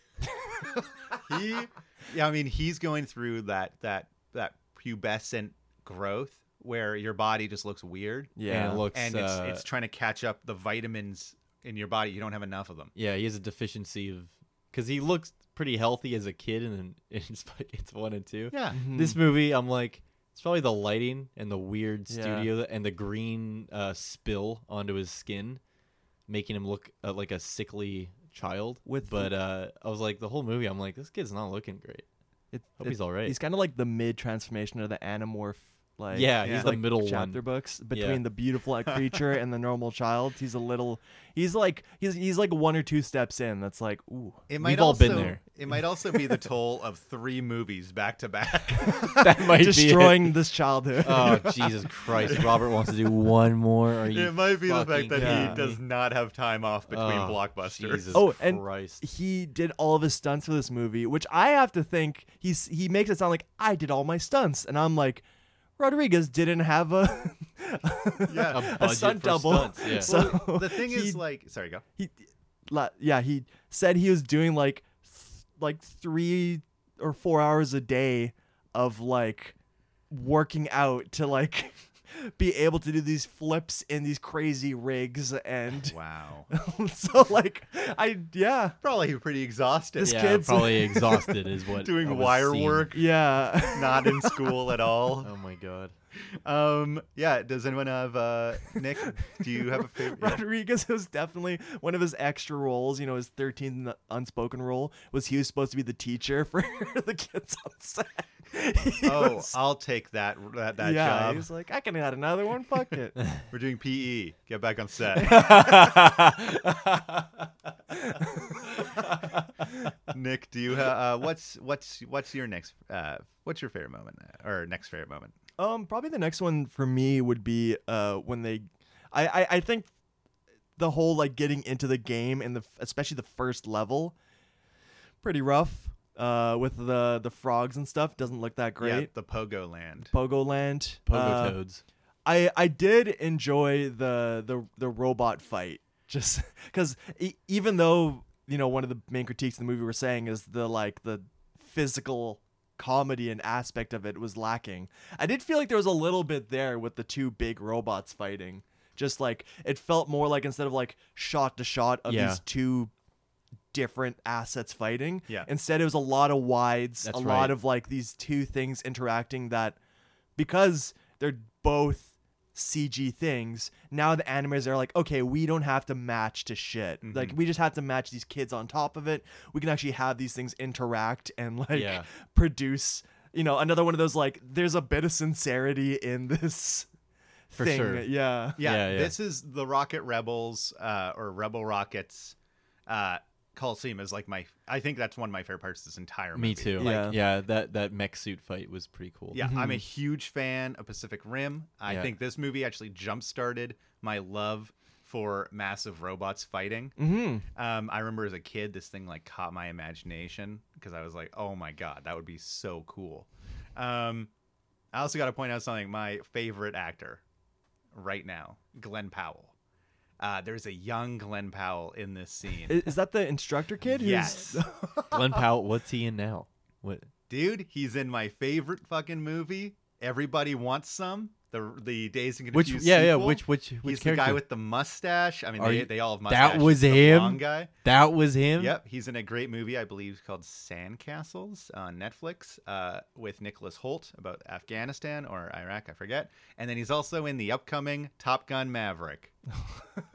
He's a good actor. Nice. Dude, he's the I liked him shit. in Everybody Wants Him. He was like the he was the kind of the mentor figure in that movie. was he not? Um, Yeah, uh, it's hard to say. Or is he the He's- cool guy? He's kind of the cool Who- asshole. who who gets pissed off for getting beaten in, Yes. in ping pong. He's that guy. He's that guy. Okay. Yeah, he's he's good. I think he's the guy who said who gives the the the average dick speech Yeah, yeah. about how yeah. So about- Linklater saw him in Spy Kids 3D and was Yes. like, "That's my guy." Oh my god. Because he's a boyhood guy, right? He's Yeah. like, Yeah. like scouting out early. You know? yeah. And uh, I just want to say, you know, he's a, Yeah, he's a groomer. Yeah, I was just gonna say just the phrasing in that. he's a child actor in this movie, so he's Yeah. doing some kid acting. Yeah. But uh, it's just nice. it's just nice to see where it came from. Yeah. Um, and then also, uh, I love uh, how Junie, he- you know, he can't beat Demetria in a fight because Mm-hmm. she's too good, and so he he outthinks her, and he uh, Mm-hmm. runs around the Coliseum and dizzies her out. I love that.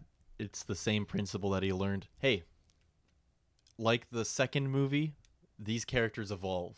That They use this the what they learned from the last movie. They're not just a restart, refresh, different character. Oh, the same problems. They're different characters. They've evolved. There's growth. I wanted to bring that up. Yeah. Mm-hmm. Is this is like for Junie's character now he's like jaded. Uh, he's a little stoic. Yeah. Um, he like can't really trust people. Um, There is a continuity. There's Yeah. like an emotional continuity throughout these, this trilogy. and I guess the crummy kind of like the crummy thing about this movie is this is a Junie movie and Yeah. not a sibling movie. Yeah, Totally. Um, yeah. It almost feels like a spin-off, like uh, Hobbs and Shaw. Yeah. Uh, from That's a great. Yeah, Carmen Um, just got shafted this movie. Yeah, and she, you know, Yeah. she she has a, a great introduction shot. She's got a great hero moment, but uh, you know, it's way more Junie's movie movie, Yeah. and it kind of means that like you kind of feel like the franchise is from his perspective. Yeah. Um, but h- all of his relationships in this movie, like the things that his relationships are strained through and dealing with, are way more like mature For sure. problems. Like, Mm-hmm. uh, your relationship with your grandfather is way more mature than your relationship with your, Your parents sister or your parents. Yeah. Mm-hmm. Mm-hmm. and then his relationship with Demetria has some like really powerful moments in it, and you're even dealing with like more uh, weird kind of existential questions. Esoteric. Like what? What? Uh, what makes you human? Yeah, That, like again, that's Rodriguez sort of sprinkling in these these um these actually like grim or or mature themes i- Mm-hmm. and moments in like such a bonkers goofy movie. yeah, Like you have the gr- the whole idea of Ricardo Montalban being a grandpa with who doesn't have the use of his legs, but but wants people to r see him as this this this mad this man full of majesty and experience and wisdom and he is strong and then you have the whole uh, moment where demetria realizes that she's a program yes, and and uh, carmen and junie put their their hand they s- they put their hands they wave their hands through her and they they um what's that called when you go through something phase. yeah, she she phase they phase her and she phases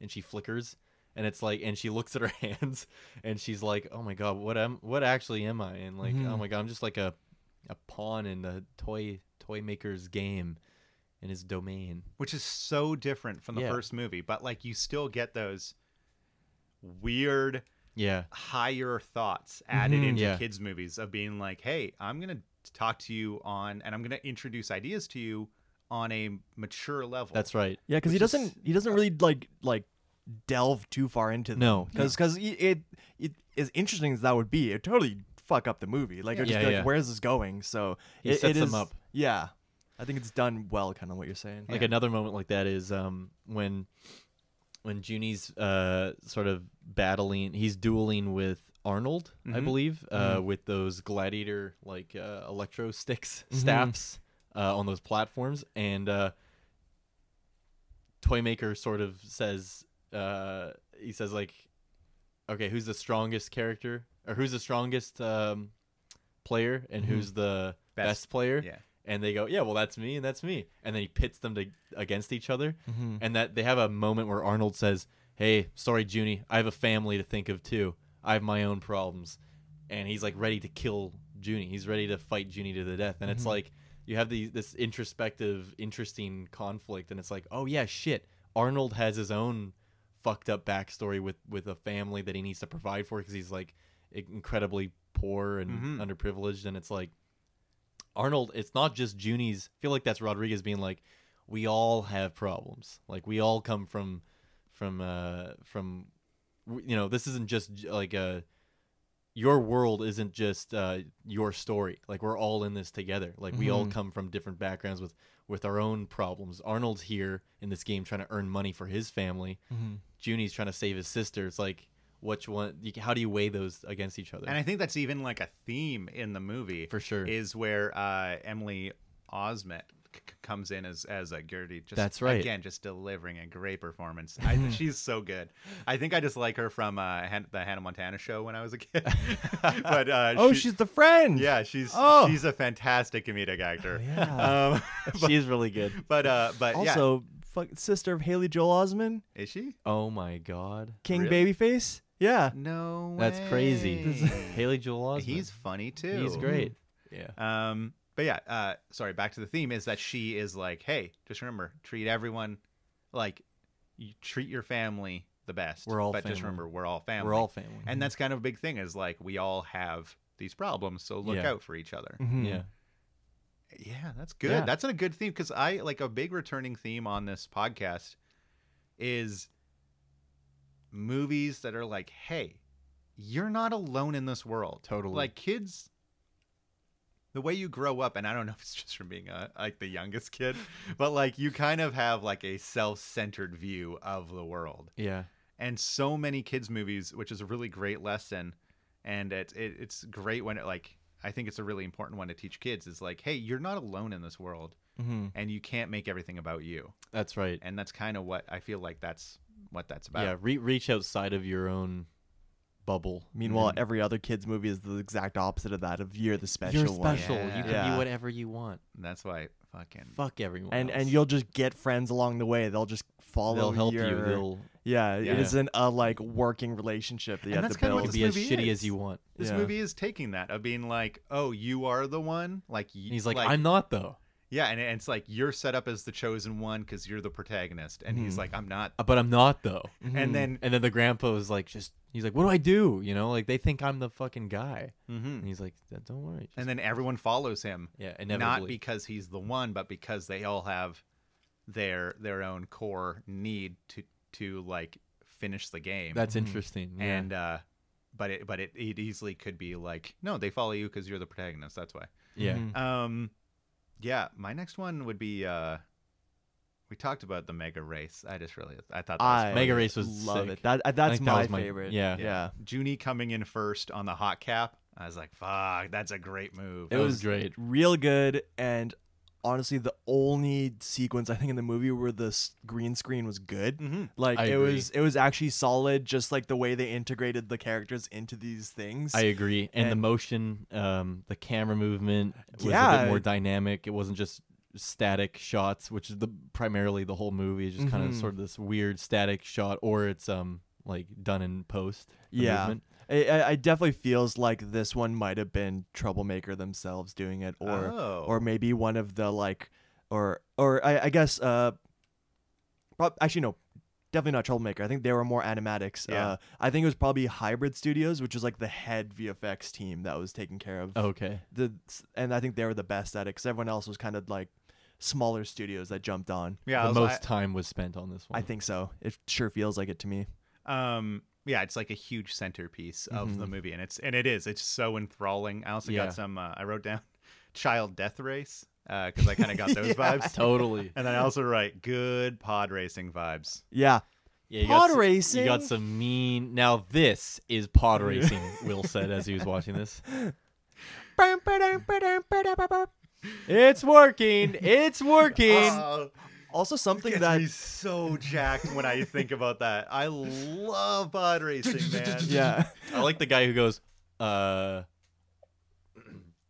what the and his pod racer blows up. yeah Um, this like, this scene and and the the mech battle before. Uh, another thing I really like about this movie, and it makes sense that I like this now, is I'm like I'm a huge anime fan, and there's so much of this movie that is very anime. Yeah. And like, you're gonna love Speed Racer. oh yeah, yeah, no, I've, I've been told it countless times. I need to watch it. I Yeah. have a movie for you, Nick Harlan. you just pulled the biggest dink winky line read Holy shit, Dig Winky in this movie.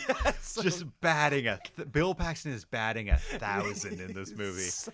I love it. Brings in Little Dink also, dude. Oh man. Um yeah, do you guys have one uh one after? Nick? Um I honestly those are the two main ones. Mm-hmm. And and I again with the whole anime idea, love the last the whole team comes in Yeah. each with their own moment, their own little intro. No, it's- um, does anyone have anything before that? I do. Uh Yeah. Junie and Demetria's relationship, I just I remember as a kid it being like uh when when, when he gives up his his his uh, health pack to her. Yeah. I mean, like, okay, like, eh, what, uh, you know, whatever. And then when she then sacrifices herself and takes his place It's sort of a- in the one-on-one death match, mm-hmm. I was like, oh, that is like, I that's that's really like that's that's that's good for a kid. Which is interesting that she the reveal is that she's a program. Yeah, I mean, I guess there's a certain level of like we can't let Junie lose because he needs to be the one that unlocks the toy master. I love how he Toy yes, maker? Yeah, I love. Sorry, that uh, that's actually even like in the plot of the Right. Mm-hmm. movie is is yeah. Um, I also love how he gets down to one, and then they fucking hit him again, and you're like, Junie is dead. point five. It goes down to point five. It's di- Oh, yeah, I, I, I didn't know it does that. Oh, okay. Oh, sweet. the amount of in this movie of like also there's this at last second to Yeah, like yeah, yeah. prevent some like a death or for like sure. For sure. Yeah, the rules of this movie, Yeah. like Very loose. Fast and loose. This each, movie. each of your health points, you start it with 10, Nine. 9. They're not all death. It's like you can You can get hit. you can get hit and lose three, but you don't. It's not like a death. Mhm. How's that? I don't know if that works. Oh, I was gonna say uh, I have it written down. The best uh, use of that sort of visual motif of like the lives going Mm-hmm. down and like echoing on the digital scale they have in their chest. Yeah. uh, was when the um, I forgot his name, but like the kind of the cool guy of the bunch. Yeah. Oh, Uh, Rex. Rex? Mez or Me- Dez? Rez. Rez. Rez? Rez. Definitely Rez. Rez. Rez. Yeah. Um, when he falls out of his car, it sort of like echo it it, it each bump on the ground that he does, like he's doing like flips on the moving Very gr- Scott Pilgrimy. very Yeah, Scott Pilgrimy. It's yeah. like it, it's like minus three, minus four, minus- or I get the other five, four, three, and then he like lands. And then it's I, two. and then That's I what made me think yeah, of it's it. pretty Was cool. like, h- what is the math here? it was a good design though.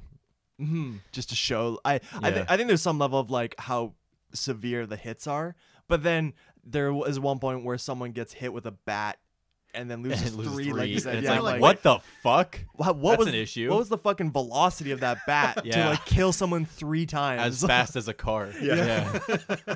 yeah. Um, yeah, I think uh, for my next one, if no one has anything before this, I'm just gonna hop right to the best cameo Oh, uh, yeah. award because I think we're going. oh, I forgot. Yeah. the only cameo in this movie I can, if I can tell, is uh, well, kind of the whole ending scene is That's- a cameo. that's all but, but I know cameos. what you mean. Yeah. Elijah Wood as Yeah. the guy. That is It hilarious. is, is really good. That was a great Yeah. gag, I Uh-huh. think. I think Perfect that was casting. fucking hilarious. uh, perfect casting. It's much like perfect. Barry. sorry, go. I was just really curious of your perspective because I that was Oh, definitely one of the ones that I remembered clearly and was like I remembered it was Elijah Wood. So I was well, as never yeah, as a person who's never seen this before, I think was he on the was he on the poster, Elijah Wood? Was he on the poster No. for this movie? I don't know. I I knew don't think so. somehow that he was in this movie based on maybe some marketing or maybe you guys talking about it Mm. and mentioning Elijah Woods in this movie. He's not uh, on the He's not on the poster. Okay, shit. So I for some reason but maybe for some weird reason, yeah, I Ralph is on the poster. Ralph is barely Ralph in this movie. Dude, Ralph is at the end. He's the last frame. yeah, of he this literally movie. gets to the last. Give it- Uh, so uh, yeah, when Elijah Wood showed up, I was like, "Oh, sick! He's gonna be the guy, but also he's gonna be the big bad guy." I was like, "There's gonna be a twist where Elijah Wood is the guy, but he's also the guy controlling the toy maker, and we're gonna learn that the toy Sylvester Stallone is just like a creation of Elijah Wood, who's Ah. this weird nerdy programmer in real life." And he's inserted himself in the game. I had this whole idea. I was like, "This is the fucking movie. This is the plot. I'm right. Everyone else was You wrong." have the intelligent filmmaker response of like, oh, this gonna I- play like out? I'm I'm giving you benefit of the doubt. This seems like a good way to go. yeah, with yeah, it. yeah. Elijah Wood walks to the door, just gets fucking killed. and I was like, that is very funny. Yeah. I love that is a very funny. I was laughing out loud. I was, I, fr- I, I, me and Lady Jade had the exact same thing of we thought he was throughout the entire movie. Like we, Yeah, oh, yeah. really? I, we oh, both you remember remembered him it that way. consistent through the entire movie. I think we replaced him with Rez. Yeah. Oh, in, yeah. i- in our heads. That's but I fair. love it's like Drew Barrymore being cast in the opening scene of Scream. We're like, ah, this guy's too big to fail. Yeah, yeah. Uh, he just came off Lord of the Rings, Oops. and then uh, and then yeah, they I guess they worked. Uh, Ro- Rodriguez and Elijah Wood worked together on The Faculty, and that's how they kind of met. Mm. Oh, Okay. Great performance in The Faculty. Great movie. Um, and then I love just how inspirational the speech is Yeah. and then the fact that like Rodriguez is taking the Deus Ex Machina cliche and just like subverting it completely, Mhm. yeah. just so just to open a door. Yeah, yeah. Like Yeah. instead of like the Here, Deus Ex let me Machina open to this save door. the day, it's just oh the door's locked, I'm opening. it. And Quick Yeah. little plot like continuation and then gone. Such a f- Very one funny. of the funniest jokes of the entire franchise. Yeah. And the, the guy happens to have like a hundred lives or something. And he's like the best gamer ever. Uh-huh. It's so good that it starts at 99 and you're like, oh, so he's not de- like another. He's not de- dead. Uh, he oh. can't die. And Oh, then and then just- point five. and then does it goes down to zero. He dies. Ah! it, I love that they do that to be like, no, see, like that is an actual thing that happens in this universe of going down to point five. like, Yeah, yeah. They're just like reaffirming. They're like, no, no. To be clear, you can go back down to point five. yeah. they only do it twice, they so only do it's, it it's twice. not even a returning joke. Oh, for but it's fuck's sakes. so funny. I, Yeah. it's one of my favorite cameos, I think, in just like He- pop he- culture. He appears and there's just like this. He's bathed in light and there's Silver armor. silver armor. and it's so like it's, It's like just Gandalf the White coming. Yeah. Yeah. and it's so it's literally like when Return of the King is being released that year. So it's just so smart a a call from Rodriguez to be Yeah. like, "Yo, I I think I think um, Elijah Wood literally got the Lord of the Rings call on the faculty. If I Oh, Wow. Oh, or, or it, it was like right before they Yeah. started filming, I think. So He's terrific in that movie. I gotta Like, watch. I gotta watch the faculty. Jade, it's such a fun, uh, like alien takeover movie. Yeah. Mhm. uh, in a high school, but Oh, then sweet. it does like it's the trouble. It's the Ro- Robert That Rodriguez. touch. Uh, we're gonna go off my what I think is right versus what movies think is right. That's so cool. like He's a it's- little it's- troublemaker. Yeah, yeah, it- it's it's Yeah. troublemaker. How Um, funny would it be uh, if Gandalf the White comes back and he's bathed in light and there's they're talking shadow about the facts? wizard in this dude. They hey, talking about a wizard. Gandalf comes out, you know, two towers. He's like, I don't know, I'm not Gandalf the Grey, I'm Gandalf the White. And they're like, Oh my God, it's you! I l- uh, we missed you. And then just a fucking arrow shoots him in the head. Fung. the Treant takes one step too many. Oh, no, no, no! or or it has a, like he gets shot with an arrow and he's like, oh well, luckily as a wizard, I got a couple spells on, boom, boom, boom, boom, boom, boom, boom," and just, like a, like oh fuck, the last Sur- one really. Surely you you're all right, Gandalf. You'll be all right. A wizard cannot die. Just coughs up blood. blood all over his robe. Don't you have some elven bread? Surely Shadowfax's blood will bring you back to life as he did Aragorn. Oh, put pressure on the wound. fly, you fool! Just stand there. Help me. My, the ears of the audience are bleeding. sorry. All right, guys. Cut that part. Let's get back to Okay, it. so speaking of wizards, Oh, so we have to keep that now. We can't cut it because of that transition. all right, not speaking of wizards. Um, all right, so yeah, um, my my my next one. I don't know if you guys have anything before it, but just the grandpa Junie scene. Um, we kind of discussed a little earlier, but it made me think about how in 2003 they're really pushing the idea of video games are nice, but it's not the real world. Mm-hmm. Totally. Yeah. And in 2020, there's been a lot of examples since then. And now is kind of like that world becomes better and larger and more ingrained with reality. Mm-hmm. There's a couple movies like uh, J- Jumanji 2 and uh, the episode of Black Mirror, Striking Vipers, where they actually kind of offer it as a better alternative. Mm-hmm. Um, and I'm wondering if this movie was made today, if the grandfather would return to the real world, Uh, I was Or ready if- for that. or if the movie would be like, "Hey, uh, the virtual reality is just as valid." mm-hmm. Yeah, I feel like um, given I guess the era as well, like 2003. But um, I feel like it's like definitely Rodriguez sort of commenting on like like there's no substitute for Family. for family. Mm-hmm. There not like there's no substitute. Oh great, the grandpa's in like a computer now. Yeah. How the fuck is he gonna like visit kids? And what if He's someone got a wife. He's got a wife. got a dude. daughter. and also it's like validating Ricardo Ricardo Montalban's sort of philosophy of like like I may be in a wheelchair, but that's not h- how I feel, and that's not who I am, and I'm so much more than my you know quote unquote disability, Yeah. physical uh, This- dis- disability. This doesn't like yeah, this doesn't restrain who I yeah, am. this isn't really a disability. This is just a a visual. Like the only thing I'm worried about is you guys seeing me as a small man in a wheelchair. Yeah. The only- that's the only thing I'm worried about. I can still kick ass. I can still face my greatest foe, who put me in a wheelchair, and I can still do all the things that a kick-ass spy can do. yeah. Like all the stuff in here that to you makes sense that I can do Yeah. because of this body.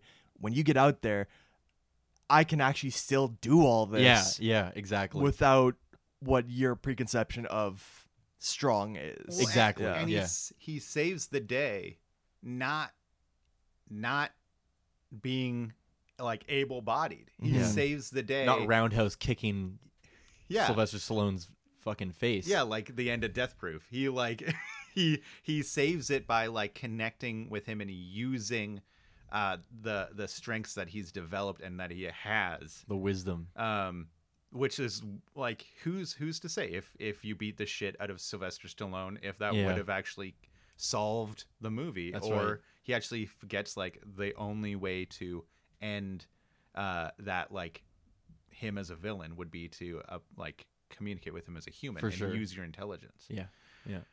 I mean, this movie does have some pretty good ethics. I was gonna say, although I think this film is sort of, um, I would have liked to see a more.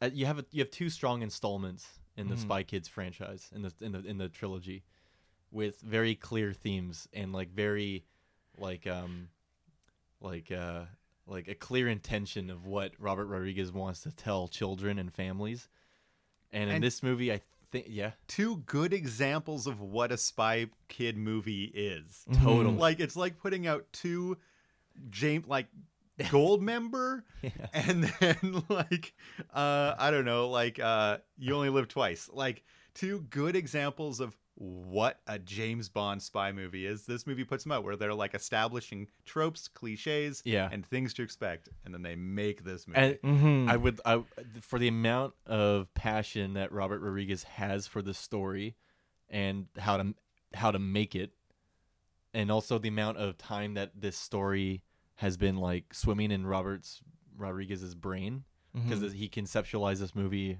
even before Spy Kids too. yes.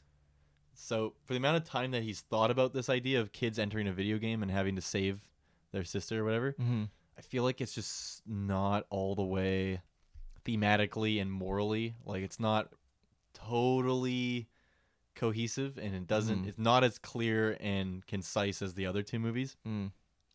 Thematically, like you have sort of you're playing with I think the biggest theme is sort of like um, who you are in, in the virtual world isn't necessarily who you are in real life and you can be either more than you are in real life or you can or you can you know you can be less or you can be evil or whatever but i think like uh like i mean there is there is a scene where there's a there's a piece of gum on the floor and Hey. junie steps in there is gumshoe and that is uh, we all know That is- gum is a heavily returning uh Motif. motif It in the is- spy kid It world. is. i don't know what it means in this one it's okay uh, maybe he's maybe his family is a obstacle in his way and and an annoyance to an him. annoyance but at the end of the movie he picks that gum off his shoe and he eats it he eats it yum yum yum Consumes it. yum yum yum yum um No chewing. yeah do you guys want to start talking about the sorry dana t- No, no, I to was, that I was just point. gonna say, um, this movie is a little bit like it's not as theme heavy as the other two movies, but it is definitely more like,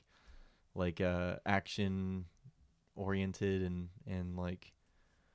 The, I, what I say, I don't get a warm and fuzzy feeling watching this No. movie. I get sort of a removed, cold feeling from this movie, and the ending is sort of it's interesting, but it, it it falls pretty flat on on those notes for me, just because of the the performances and because of like you're sitting on a mountain of two gorgeous movies and this is like I don't know, it's just not sitting right. The foundation is there, but the but the roof is is is is not yeah complete. it feels um I, I i was gonna ask you guys at the end but i, I think now's a good time because we are entering the third act and uh yeah, i mean i think this all speaks to the third act Yeah. is this a satisfying conclusion to the trilogy No. No, No, not this really. feels like a slapped on SNL sketch. like it's so much it's so much that original movie that he was working on like its own property for sure. that you can kind of feel like was just kind of graft spy kids was grafted onto it Yeah. I can't remember if you said it before recording or earlier in the recording, but it does definitely feel like the Hobbs and Shaw of this Yes. Yeah, franchise. yeah, it's like a of, spin off. Yeah, it's like okay, th- this this is kind of fun, but let's get back to the It, it would be like if they ended the fat like if they were like F Fate of the Furious, uh, F nine the, the saga, the, the Fast Saga, and then they're like Hobbs and Shaw two. That's our last movie. And Mm-hmm. That's then what they it were feels like. In the third act, the whole family comes. And This you're isn't like, "Oh." a cat. It was it was so out of it was so I feel like even kids could have that feeling of like it, you know it feels like the last Star Wars fucking movie we got. You know what I mean? Like it's Mm. just like at the end of the movie Yoda's everyone's back. Everyone's back. Obi-Wan, every everyone throw in every single Mm-hmm. person that the fans like Mm. and and just slap just comp 'em in. Mm-hmm. Shoot 'em on a green screen and comp 'em in. Yeah. It seems interesting because, you know, I'm wondering if there's no need to push it out in eight months. Like Ro- Yeah. Yeah. Rodriguez kind of, I, th- I Absolutely think not. at this time was going through something of trying to end trilogies where he he, he had ended the the, the El Mariachi trilogy. He was making this movie at the same time. And I wonder if he was making that one was like, hey, I just want to like end these before the kids get too old That's right. and I wonder if this was his idea of like, well, that's a that would be a good Spy Kids movie because I'm looking for an ending, and all I have is a hammer and I see a nail. yeah, Um, but like, and then and and then and he just didn't want because at some point you can't make Yeah. the Spy Kids movie like when Junie's 13 or like 14 and Carmen's 16. good. You could it would be a Spy Teens movie, but I don't care. I mean, I would love a spy. I I kind of wish that they did save that time and make it like four years later. Yeah, me and too. really put a lot of work into it. Me too. But there's something that I like that these movies come out One after the other. Mm-hmm. 2001, 02, and 3 Maybe it's a little bit of Rodriguez being like, my kids are getting older. That and might be- I need this movie for them. I'm know- gonna stay away from my kids with with their mom for three years well, straight. it's fu- it's funny. It's like in the first two movies, you get that self-insert character for Rodriguez is probably Antonio Banderas. Yeah. And Yeah. The first movie, he's like, hey, I'm still cool. The second movie, he's like, my kids don't want to spend time with me. He's They- like, I'm still here. I'm still here. Pay attention to me. And in this movie, it's like absent. Yeah. he's like, He's like, I'm on Broadway, baby. yeah, yeah. Yeah, Antonio Banderas is the equivalent to a phone call in this in movie. this movie. Um, I don't know if you guys have this, but my next one that I want to talk about is the Antonio Banderas scene. Yeah. Oh, this is great. I is- mean, I love how they bring back Antonio Working on Banderas's brain. weird It's fascination. like creating brains. and you don't know what the fifth brain, do- like why he's fascinated with it, but it's something from the What first happened movie to the fourth? where yeah, yeah, the fourth brain, where he's just like, this is his career goal is creating the fifth brain, and then just at a moment's notice, if his kids need help, he just boosh destroys everything Yeah. just to go help his I kids. love that moment. yeah, it's really fun. It's w- so over the, the ending is like from a different planet. Yeah. it's like so over the top. It feels like in like high school when you had to hand in an assignment, and you're like or an essay when you're writing an essay and you're like, okay, I got all my shit here. It's 4 a.m. It's due in 3 hours. I need a conclusion. I need a conclusion paragraph. Um, in summation, thus. Uh, filler for- words. Uh, moreover, furthermore, uh, Antonio Banderas is uh, all, an awesome dad. Ingrid is a great mom, and Grandpa is dope, and he can he can save the day by just using his empathy. Yeah, Thus, empathy saves the day, and we're all family, and at we're the all end. family. It def- Period. Sweet, got my word count. Fucking Yeah. submit No, it. You know what that's I mean? exactly what it feels like. Yeah. Is like, oh, like um, with some rewriting, I can rewrite this this this this te- the other teen movie into a Spy Kids movie, and Yeah. that is just being like, what if we just slap on a third act of giant monkey Goliath exactly. in Washington, and every member of Spy Kids comes back to save it. Yeah, And like, also- literally the floop minion Steve Mm-hmm. Buscemi, uh, R- Rinky Dink, yeah. Dink Winky. Dink Winkies, Don't, don't sorry. mess that up, dude. Don't goof Bill it. Paxton. Yeah. It, it it feels like that it's both that of I just need something to put in here and Yeah. just tie it all up. But it also did feel like that could be an actual like kind of fun justified ending in the final Spy Kids movie Yeah, of yeah. everyone comes together Yeah. like families big can sometimes be bigger than just family. which is cool. And it could be that ending could be totally justified sans uh, Stallone and robots. That's right. Yeah. In a totally Any- different movie. Any other movie? Yeah. like, it would- In an actual Spy Kids movie. yeah. Like yeah. You know what? It, you know what it reminded me? I just thought of this. It reminded me of Anchorman Two, yes. yeah. with the fight where they incorporate everyone from the first one, and then, like Jim Carrey's in it, and like uh, the Tina Fey's in Kanye it. West is Kanye in West it. is in it. MTV News reporting for duty or whatever, and then like Vince Vaughn on a motorcycle comes in, and he's like. Yeah, Luke Wilson's in it. You're like, what? Why? Why Luke Wilson?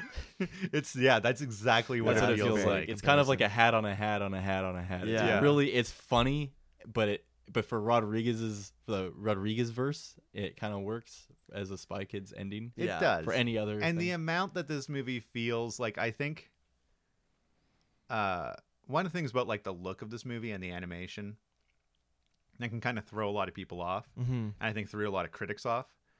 But what I kind of like in, is endearing about the Robert Rodriguez esthetic Mm. is, um, Nick, maybe you can help me with this. Mm-hmm. Is Pixar like the Pixar movies that were coming out at this time were like trying to be so respectable. Yeah. And like trying to be as finished and polished as photorealistic possible and and- Mm-hmm. photoreal, even though they didn't have it at that time.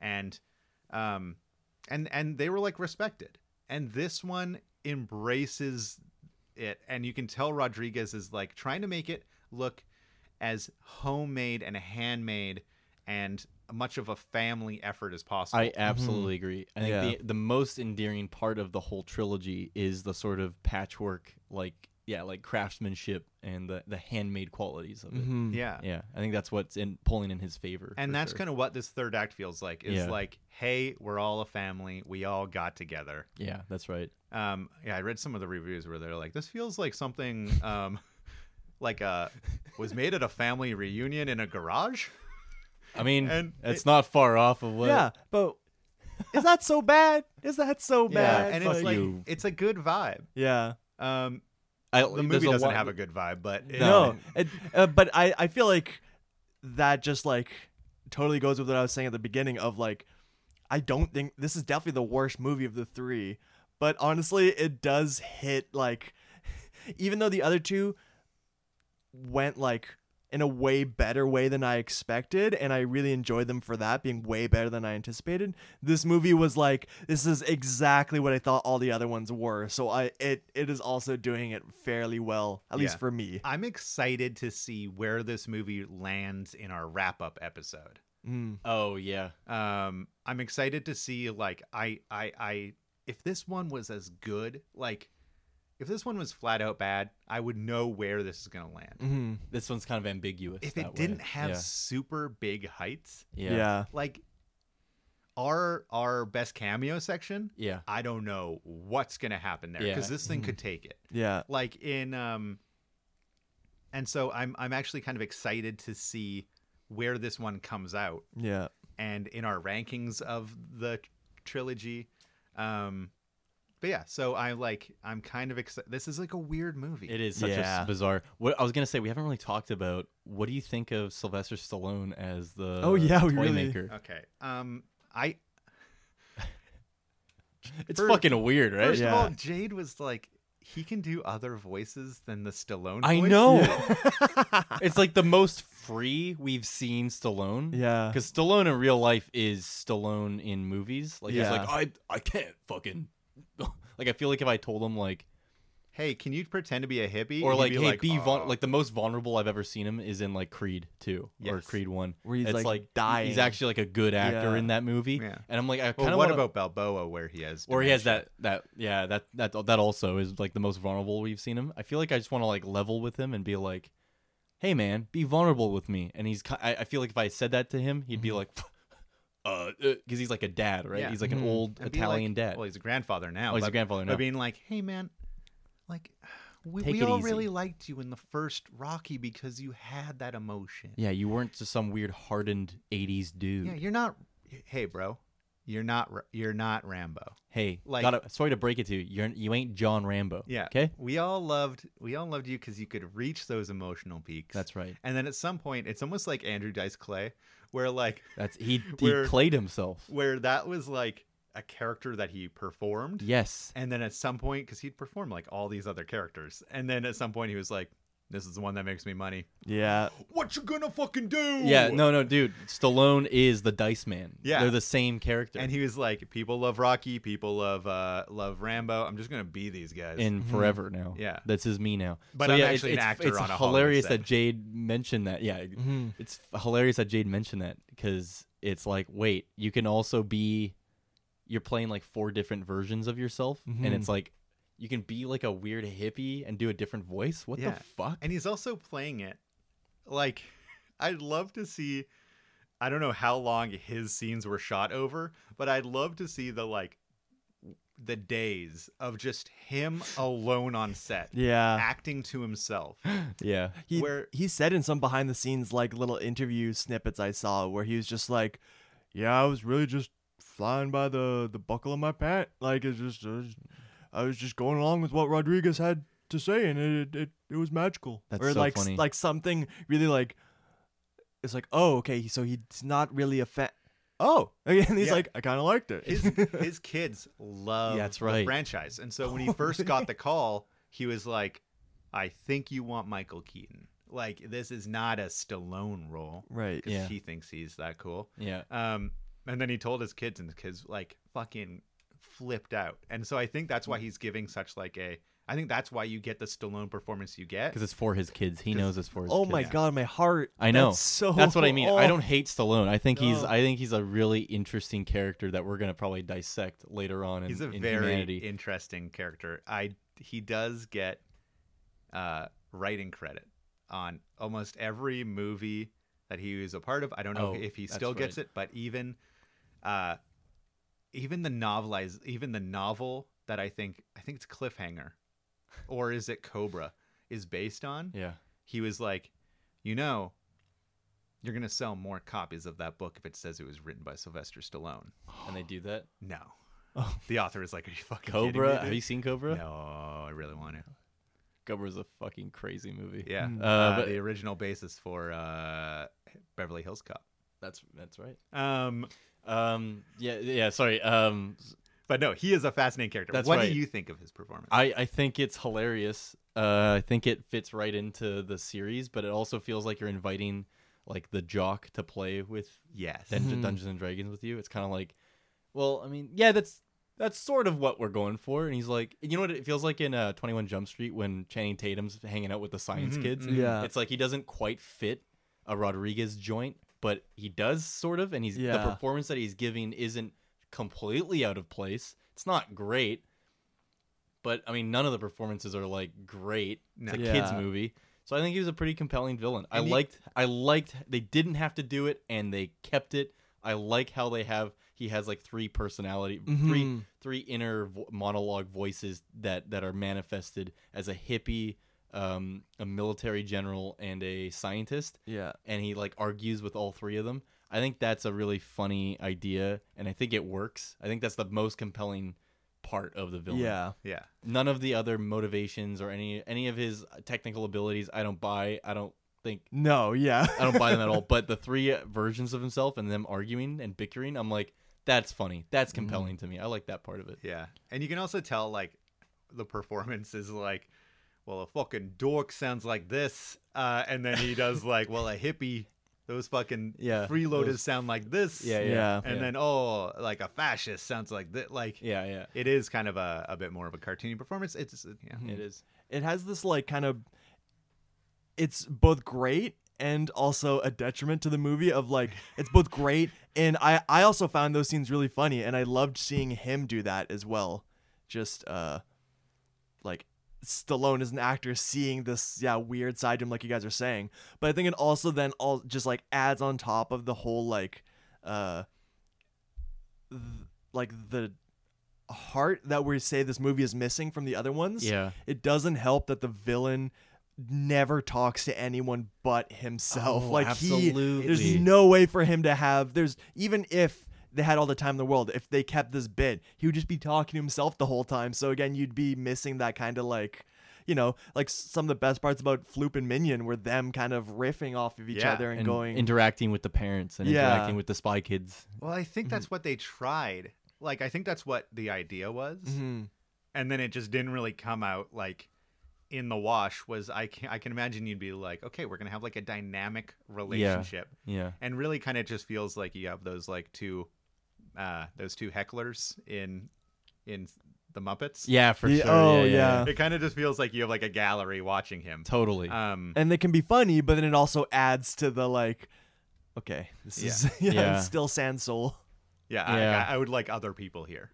I feel like yeah, I feel like you know we never got we never got that m- that feeling of you know the same feeling of the end of Spy Kids one, where you have the whole family unit together in Incredibles one style, all in poses, and the spike the robot Spy Kids marching in front of them, and then you got Floop and Minion or no, you got Minion laughing at them, and you got Floop around the control unit. Um, trying to shut uh, shut off the kids programming and you have the general and he's like ready to see them kick ass Just like the and perfect then like machete come in you don't have that like and the music is swelling and the it's, like orchestration. exactly we never got that moment in the s- in the third one in the second one you kind of have that in the third one you don't you, there's, there's never that feeling again Yeah, second one's Yeah. like an and, like ki- you kinda. Third, is you have nothing. There's Yeah. definitely no There's like n- the closest is when the family is doing the pose. All stacked on top of each other, Yeah.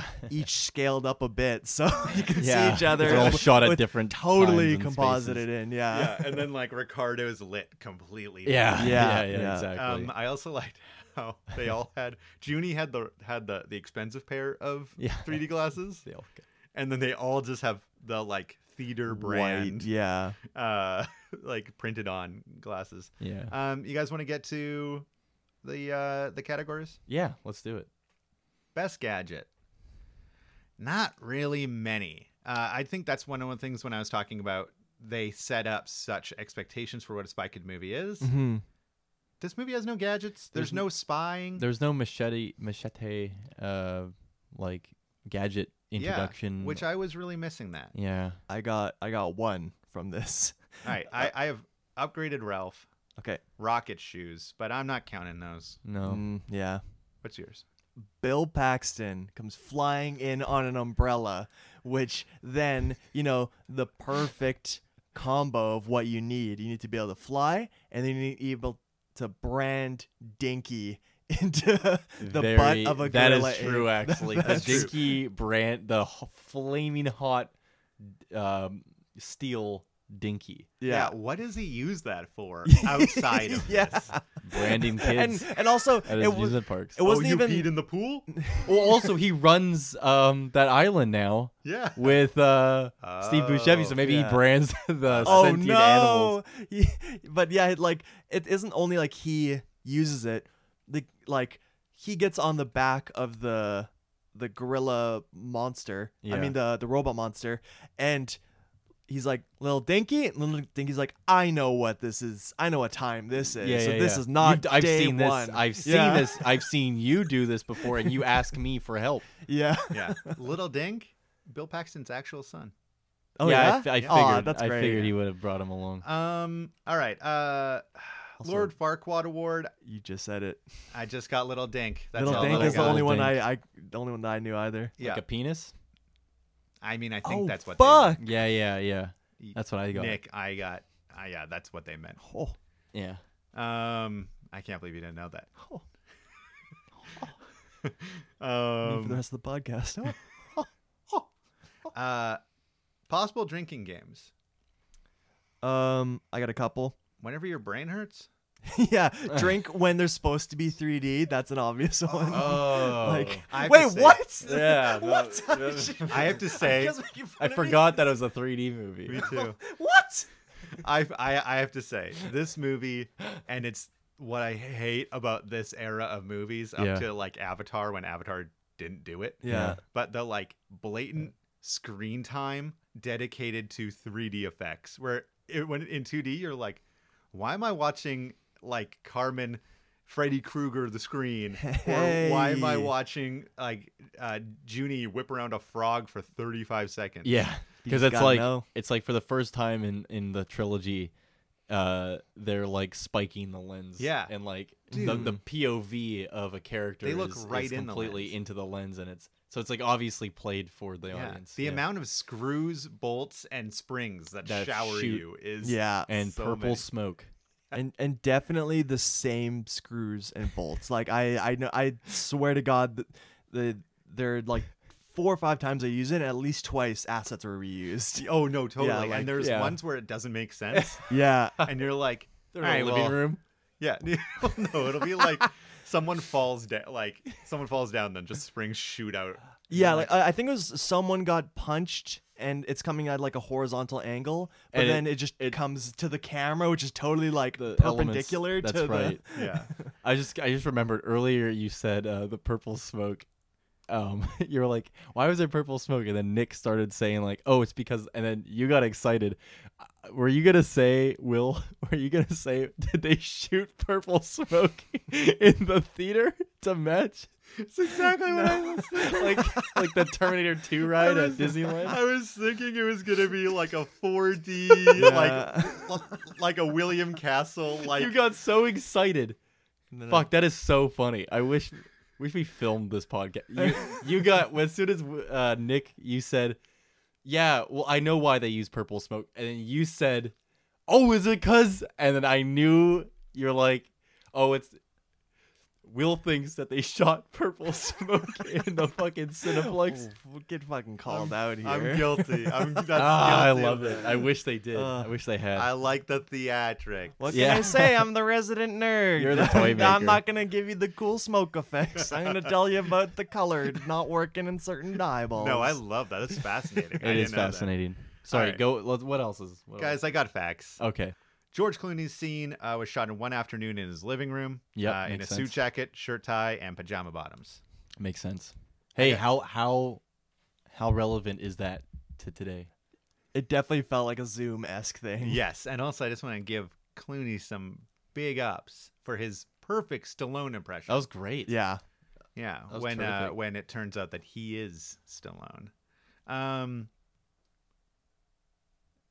what's this? Oh, the suit that uh, Elijah Wood wore. It looks a little short on him. He looks a little cramped into it because Yeah. it's Junie's suit. Spray paint. that has been spray painted silver and then wrapped with cellophane. I, I think it was like an original one that uh, they ended up scrapping because they're like, oh, okay, we're gonna make them yellow instead of silver, and then that is funny. yeah. Uh, the other one would be um, because of the height difference between them. You know, Elijah's a, not not, He's not, a- not a towering guy. He's a hobbit. uh, they had to uh, they had to the child actors had to kneel down, and they had to use force perspective to make him look big, which is kind of a fun twist on what he's been used to as in, for the As past the two years. reverse of what he's been doing on the the fucking Lord of the Rings. Yeah. You know what? You know what's funny about that fact? I you could tell by what by looking at the movie Yeah. that they used forced perspective to make him look tall. Mm-hmm. I also think, just going back to his cameo, I think he gives off the best older, cool brother, older brother's friend Oh, vibes. Oh, Totally, dude. We're like, "Oh, I want your approval so Totally. bad." yeah, come in here, guys. Let's go for a huddle quick. and, And they you- all looked at they all looked up to him. and you hug him just a physically. Mm-hmm. Hmm. little too hard. And yeah, that's right. Yeah. Uh, yeah, that's all that I got, guys. Well, it's like when for your facts. older brother's friend comes over and beats the game for you Yeah, that's or helps in multiplayer. Mm. honestly exactly what that is. yeah, There you yeah. go. He appears out of nowhere, comes out of your brother's room baked, and it's just And I like, was like, "Oh, what are you playing? Rock Band? Yeah, let me get 100%. Let me Yeah. ace this for you." pretty good at Tony Hawk. Yeah. what else you got here? Um, Um, yeah. I so you know Elijah Wood, best cameo of of the movie I'd say, just hands down. Now that you're saying it, though, Bill Paxton does. Bill Paxton's really That's good. him. Run Steal for the his money. show. Selma Hayek, pretty good. The like uh G- um, Giggles' wife. yeah, Giggles' Ms. wife. Giggles. Can I mention something there? yeah A little bit of uh in in the second one they they're like we're not going to punish you giggles you got to deal with your wife yeah and then when Selma Hayek, Hel- Hel- when Selma Hayek comes in as Mrs. Giggles to uh, goes up to Donegan and like the way she nudges him he flinches so hard Yeah. kind of gives some spousal abuse vibes But but um is it just I mean, no Oh, spousal abuse. whoa. No spousal abuse is justified. But I'm just saying. Dana. Listen, Mike Judge is your husband. Picture this. Mike Judge is your husband. it's okay? it's fantastic He's And like, I made entertaining. King of the Hill, uh made Ba- Beavis and Butthead. damn Willie Damn. yeah Then he tries to uh, get his hands, his crummy little hands on a transmuker and tries to sell it to, to control the world and like puts your kids at, you know, you have kids together. He puts them at in danger. I forgot it's not Donegan Giggles. No, it's Mike who's Judge. taking over the world. It's Austin filmmaker Mike yeah Judge. Judge. him. so you're married to Mike Judge and he he totally shanghais you. He he Yeah. fucking puts your kids into jeopardy. He uh he also kind of brainwashes them to be evil and serve him and then he, he gets everyone at, at the at the place that you guys both work. He gets he gets all he, he um puts everyone to sleep and gets magnet men to steal a transmuker device that controls the world. Probably drugs you. Yeah. Yeah. Listen, no spousal abuse is justified, but like, would you not be a bit pissed at him? Okay, my theory is that she. It's more of like a like a like. Hey, you got to sleep on the couch, That's that's he's in the doghouse. Yeah, oh, yeah. he's in the doghouse. dude. He's in the mi- he's in the doghouse so bad after trying to take over the world. He's not gonna get laid for like years. I mean, maybe. I mean, I mean, they're I mean, married. am I they- right? Yeah. What's the difference? Neither of us are married. I know. Uh, no, I feel like uh, I feel like yeah, he's the- yeah, he's in the doghouse the same way Minion is still. he's in the doghouse with Floop. Minion's in the doghouse with Floop, dude. He's like, you wanna can I have some friends over? I don't know. You try to Hmm. take over the world and sell military Children. to- children. go hang out with the thumbs yeah, go hang out with the thumbs. They're your friends. All right, guys. Uh, the whole lead up with that uh oh, Sel- I'm so sorry. Se- Selena Gomez is another cameo What? She's pretty good. any idea where Oh wait. Oh, Selena, Gomez. Yes, hold Selena- on. Hold on. I know this. I don't know it. Think about her age. well stop Oh, I honestly did not mean that in any creepy way. Um, I recognize everything I say Think about comes her out age. creepy. Is she a kid in this movie? yeah yes. Is she a spy kid in this movie? No. No. But uh, off the top, uh, during the neo noir, uh, one of his first, one of his, the jobs that you see him do Oh. is looking at the park, the why there's no water in it. I think it Y- was. yeah. In the Agua Park. The, uh, yeah, th- and the the little girl owner.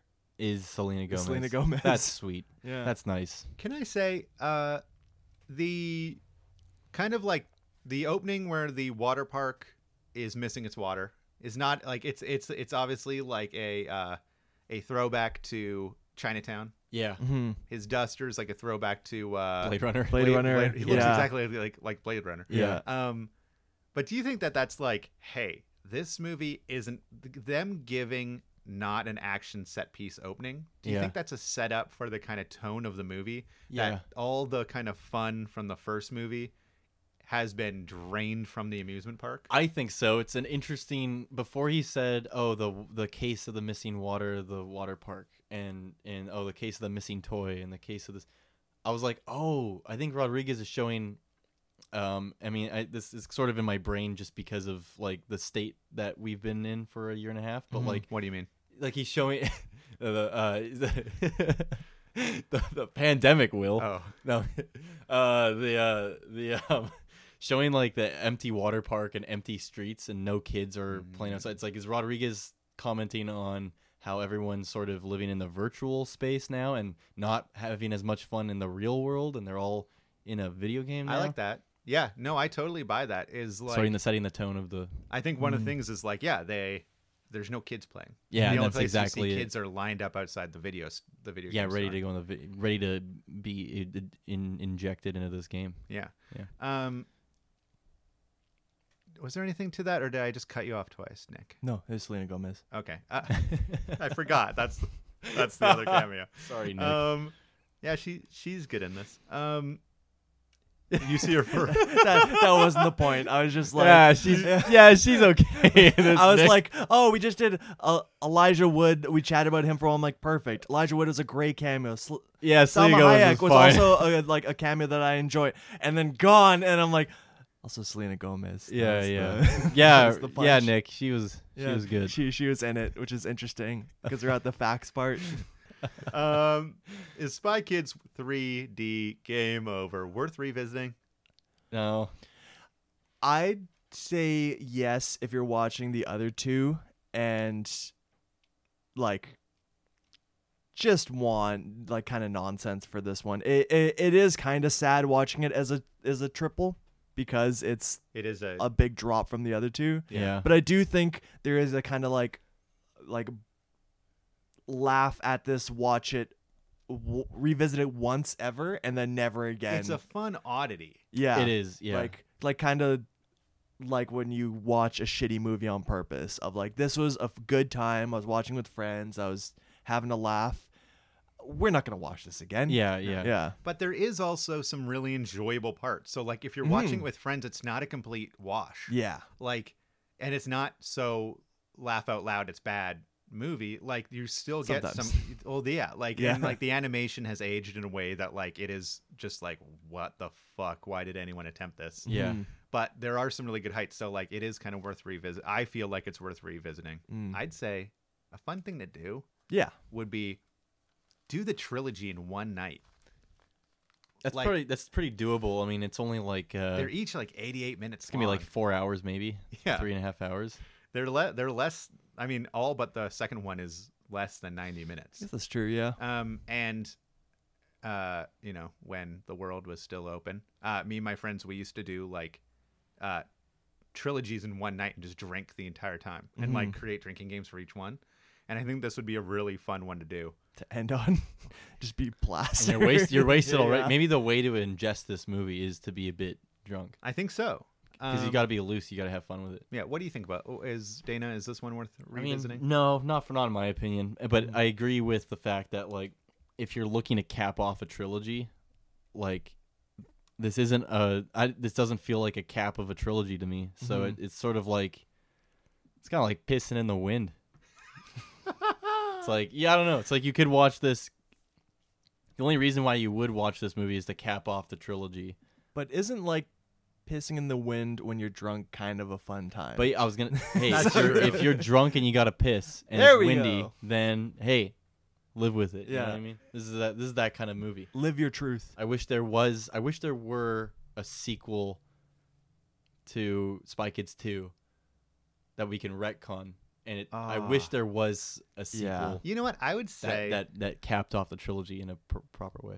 Um, I'm curious if Shark Boy and Lava Girl is at all uh, like a fun one to add on to this, even though it's nothing to do with Spy Kids. Yeah. We Can Be Heroes is a sequel to Shark Boy and Lava Girl, Right. But it might be fun if you're watching this with sincerity to watch We Can Be Heroes instead of this third one, or kind of end on that one Yeah. the next morning when you're hungover. Yeah. Yeah. Yeah. Um, would you show the third this kind? Of, would you show this one to a kid in 2021? I, I think it'd be kind of fun. Yeah. Uh, but if it, I, I'd have to do it with 3D glasses. Yeah. You'd have to 'Cause do with three glasses. It, it just it they'd get no kicks out of half the things I get kicks out of because Yeah. they're like this. What is happening? I think yeah. it'd still be fun to kids. Yeah. Now, um, especially, I was gonna like, especially if if the k- kids now are so aware of virtual spaces and video games and like they're hyper aware of Yeah. the Mhm. internet. So like, I feel like if you showed a kid this now, they'd be like, oh that oh I get this I get I get where they're going with it. And I this wonder is if kind they of fun. Could watch it. Like I wonder if it would just hurt their brain seeing the low res graphics. I think they'd be aware of it for sure. Mm-hmm. man, they're all stuck in Fortnite and Minecraft. I know everything's so high res. Um, sorry, just one last thing too. Uh, Rodriguez's kind of common themes through these movies is um, be like uh, in the, in the second one and this one is like be confident on your own. Uh, Yeah. be be self sufficient so that when technology comes, you know how to use it. And this is kind of like the same theme with this movie. Is like Yeah. don't uh, if you have problems in the real world don't just escape into video games and never and not face your problems Because they're gonna be there when you. take the lessons that you've used them as a learning tool and take the lessons that you've learned in video games Yeah. Mhm. back to the real world Totally. um all right guys uh does anyone else have anything to say about this movie The uh the bloopers at the end Yeah. had a great clip with George Clooney. that was nice. It was, and it was, it, it honestly almost kind of felt at Rodriguez being like a fuck you want from me of like the I think it was the first blooper or like w- pretty early into the credit scenes and all the bloopers are going and it shows him kind of like you know he's saying the end of his line and then he and then he starts to starts to get the Stallone thing going start and then breaks it ta- and is just like laughing and then It's he like kind George uh, of Clooney, uh," and then he goes into it starts giggling and he's like I, I think I think that might have just ended my career right there. that was nice. That was funny. And it's just like it's like Rodriguez, why'd you put that off the top? Like right as the movie ended. Interesting. oh By contract, Yeah. I think. At the, uh, how sweet was that? The very, very ending where they show Carmen and Junie's audition tapes as children in 1999. Yeah, and then that was nice. side by side what wh- who they are now from the movie. And yeah I'm with like, their hero shots yeah, Yeah. I was like that. That is so sweet. nice That's little- classic family man Rodriguez. yeah. I I definitely Sentimental. I was watching the uh, this last one with my roommates, and I was saying to them at the end there, I'm like, I'm really glad it ended there because it wouldn't have been as cute to see Antonio Banderas like a year younger. yeah, the other characters. yeah, yeah. Or see, Look at him in '99 and look at him now. yeah, exactly. Yeah. he's just hotter yeah. he just ages like a fine wine. All right. Um, thank you guys for joining me. Uh, For sure. Dana, Nick, thanks for joining me on this. Thanks for trip. having us. Hell yeah. I've wanted to revisit these films for a really long time, and uh, turns out I chose two good Spy Kids myself. Hey. That's us. Um, all right. Uh, you guys, I ask you every episode. You guys have anything to promote? No. Dana, you're a fantastic filmmaker. Oh, thank you. Uh, you're one of my favorite directors. I love, I love the stuff you make, and I'm Aw. always excited to see more stuff. So I'd highly suggest the audience to go check that out. I appreciate it.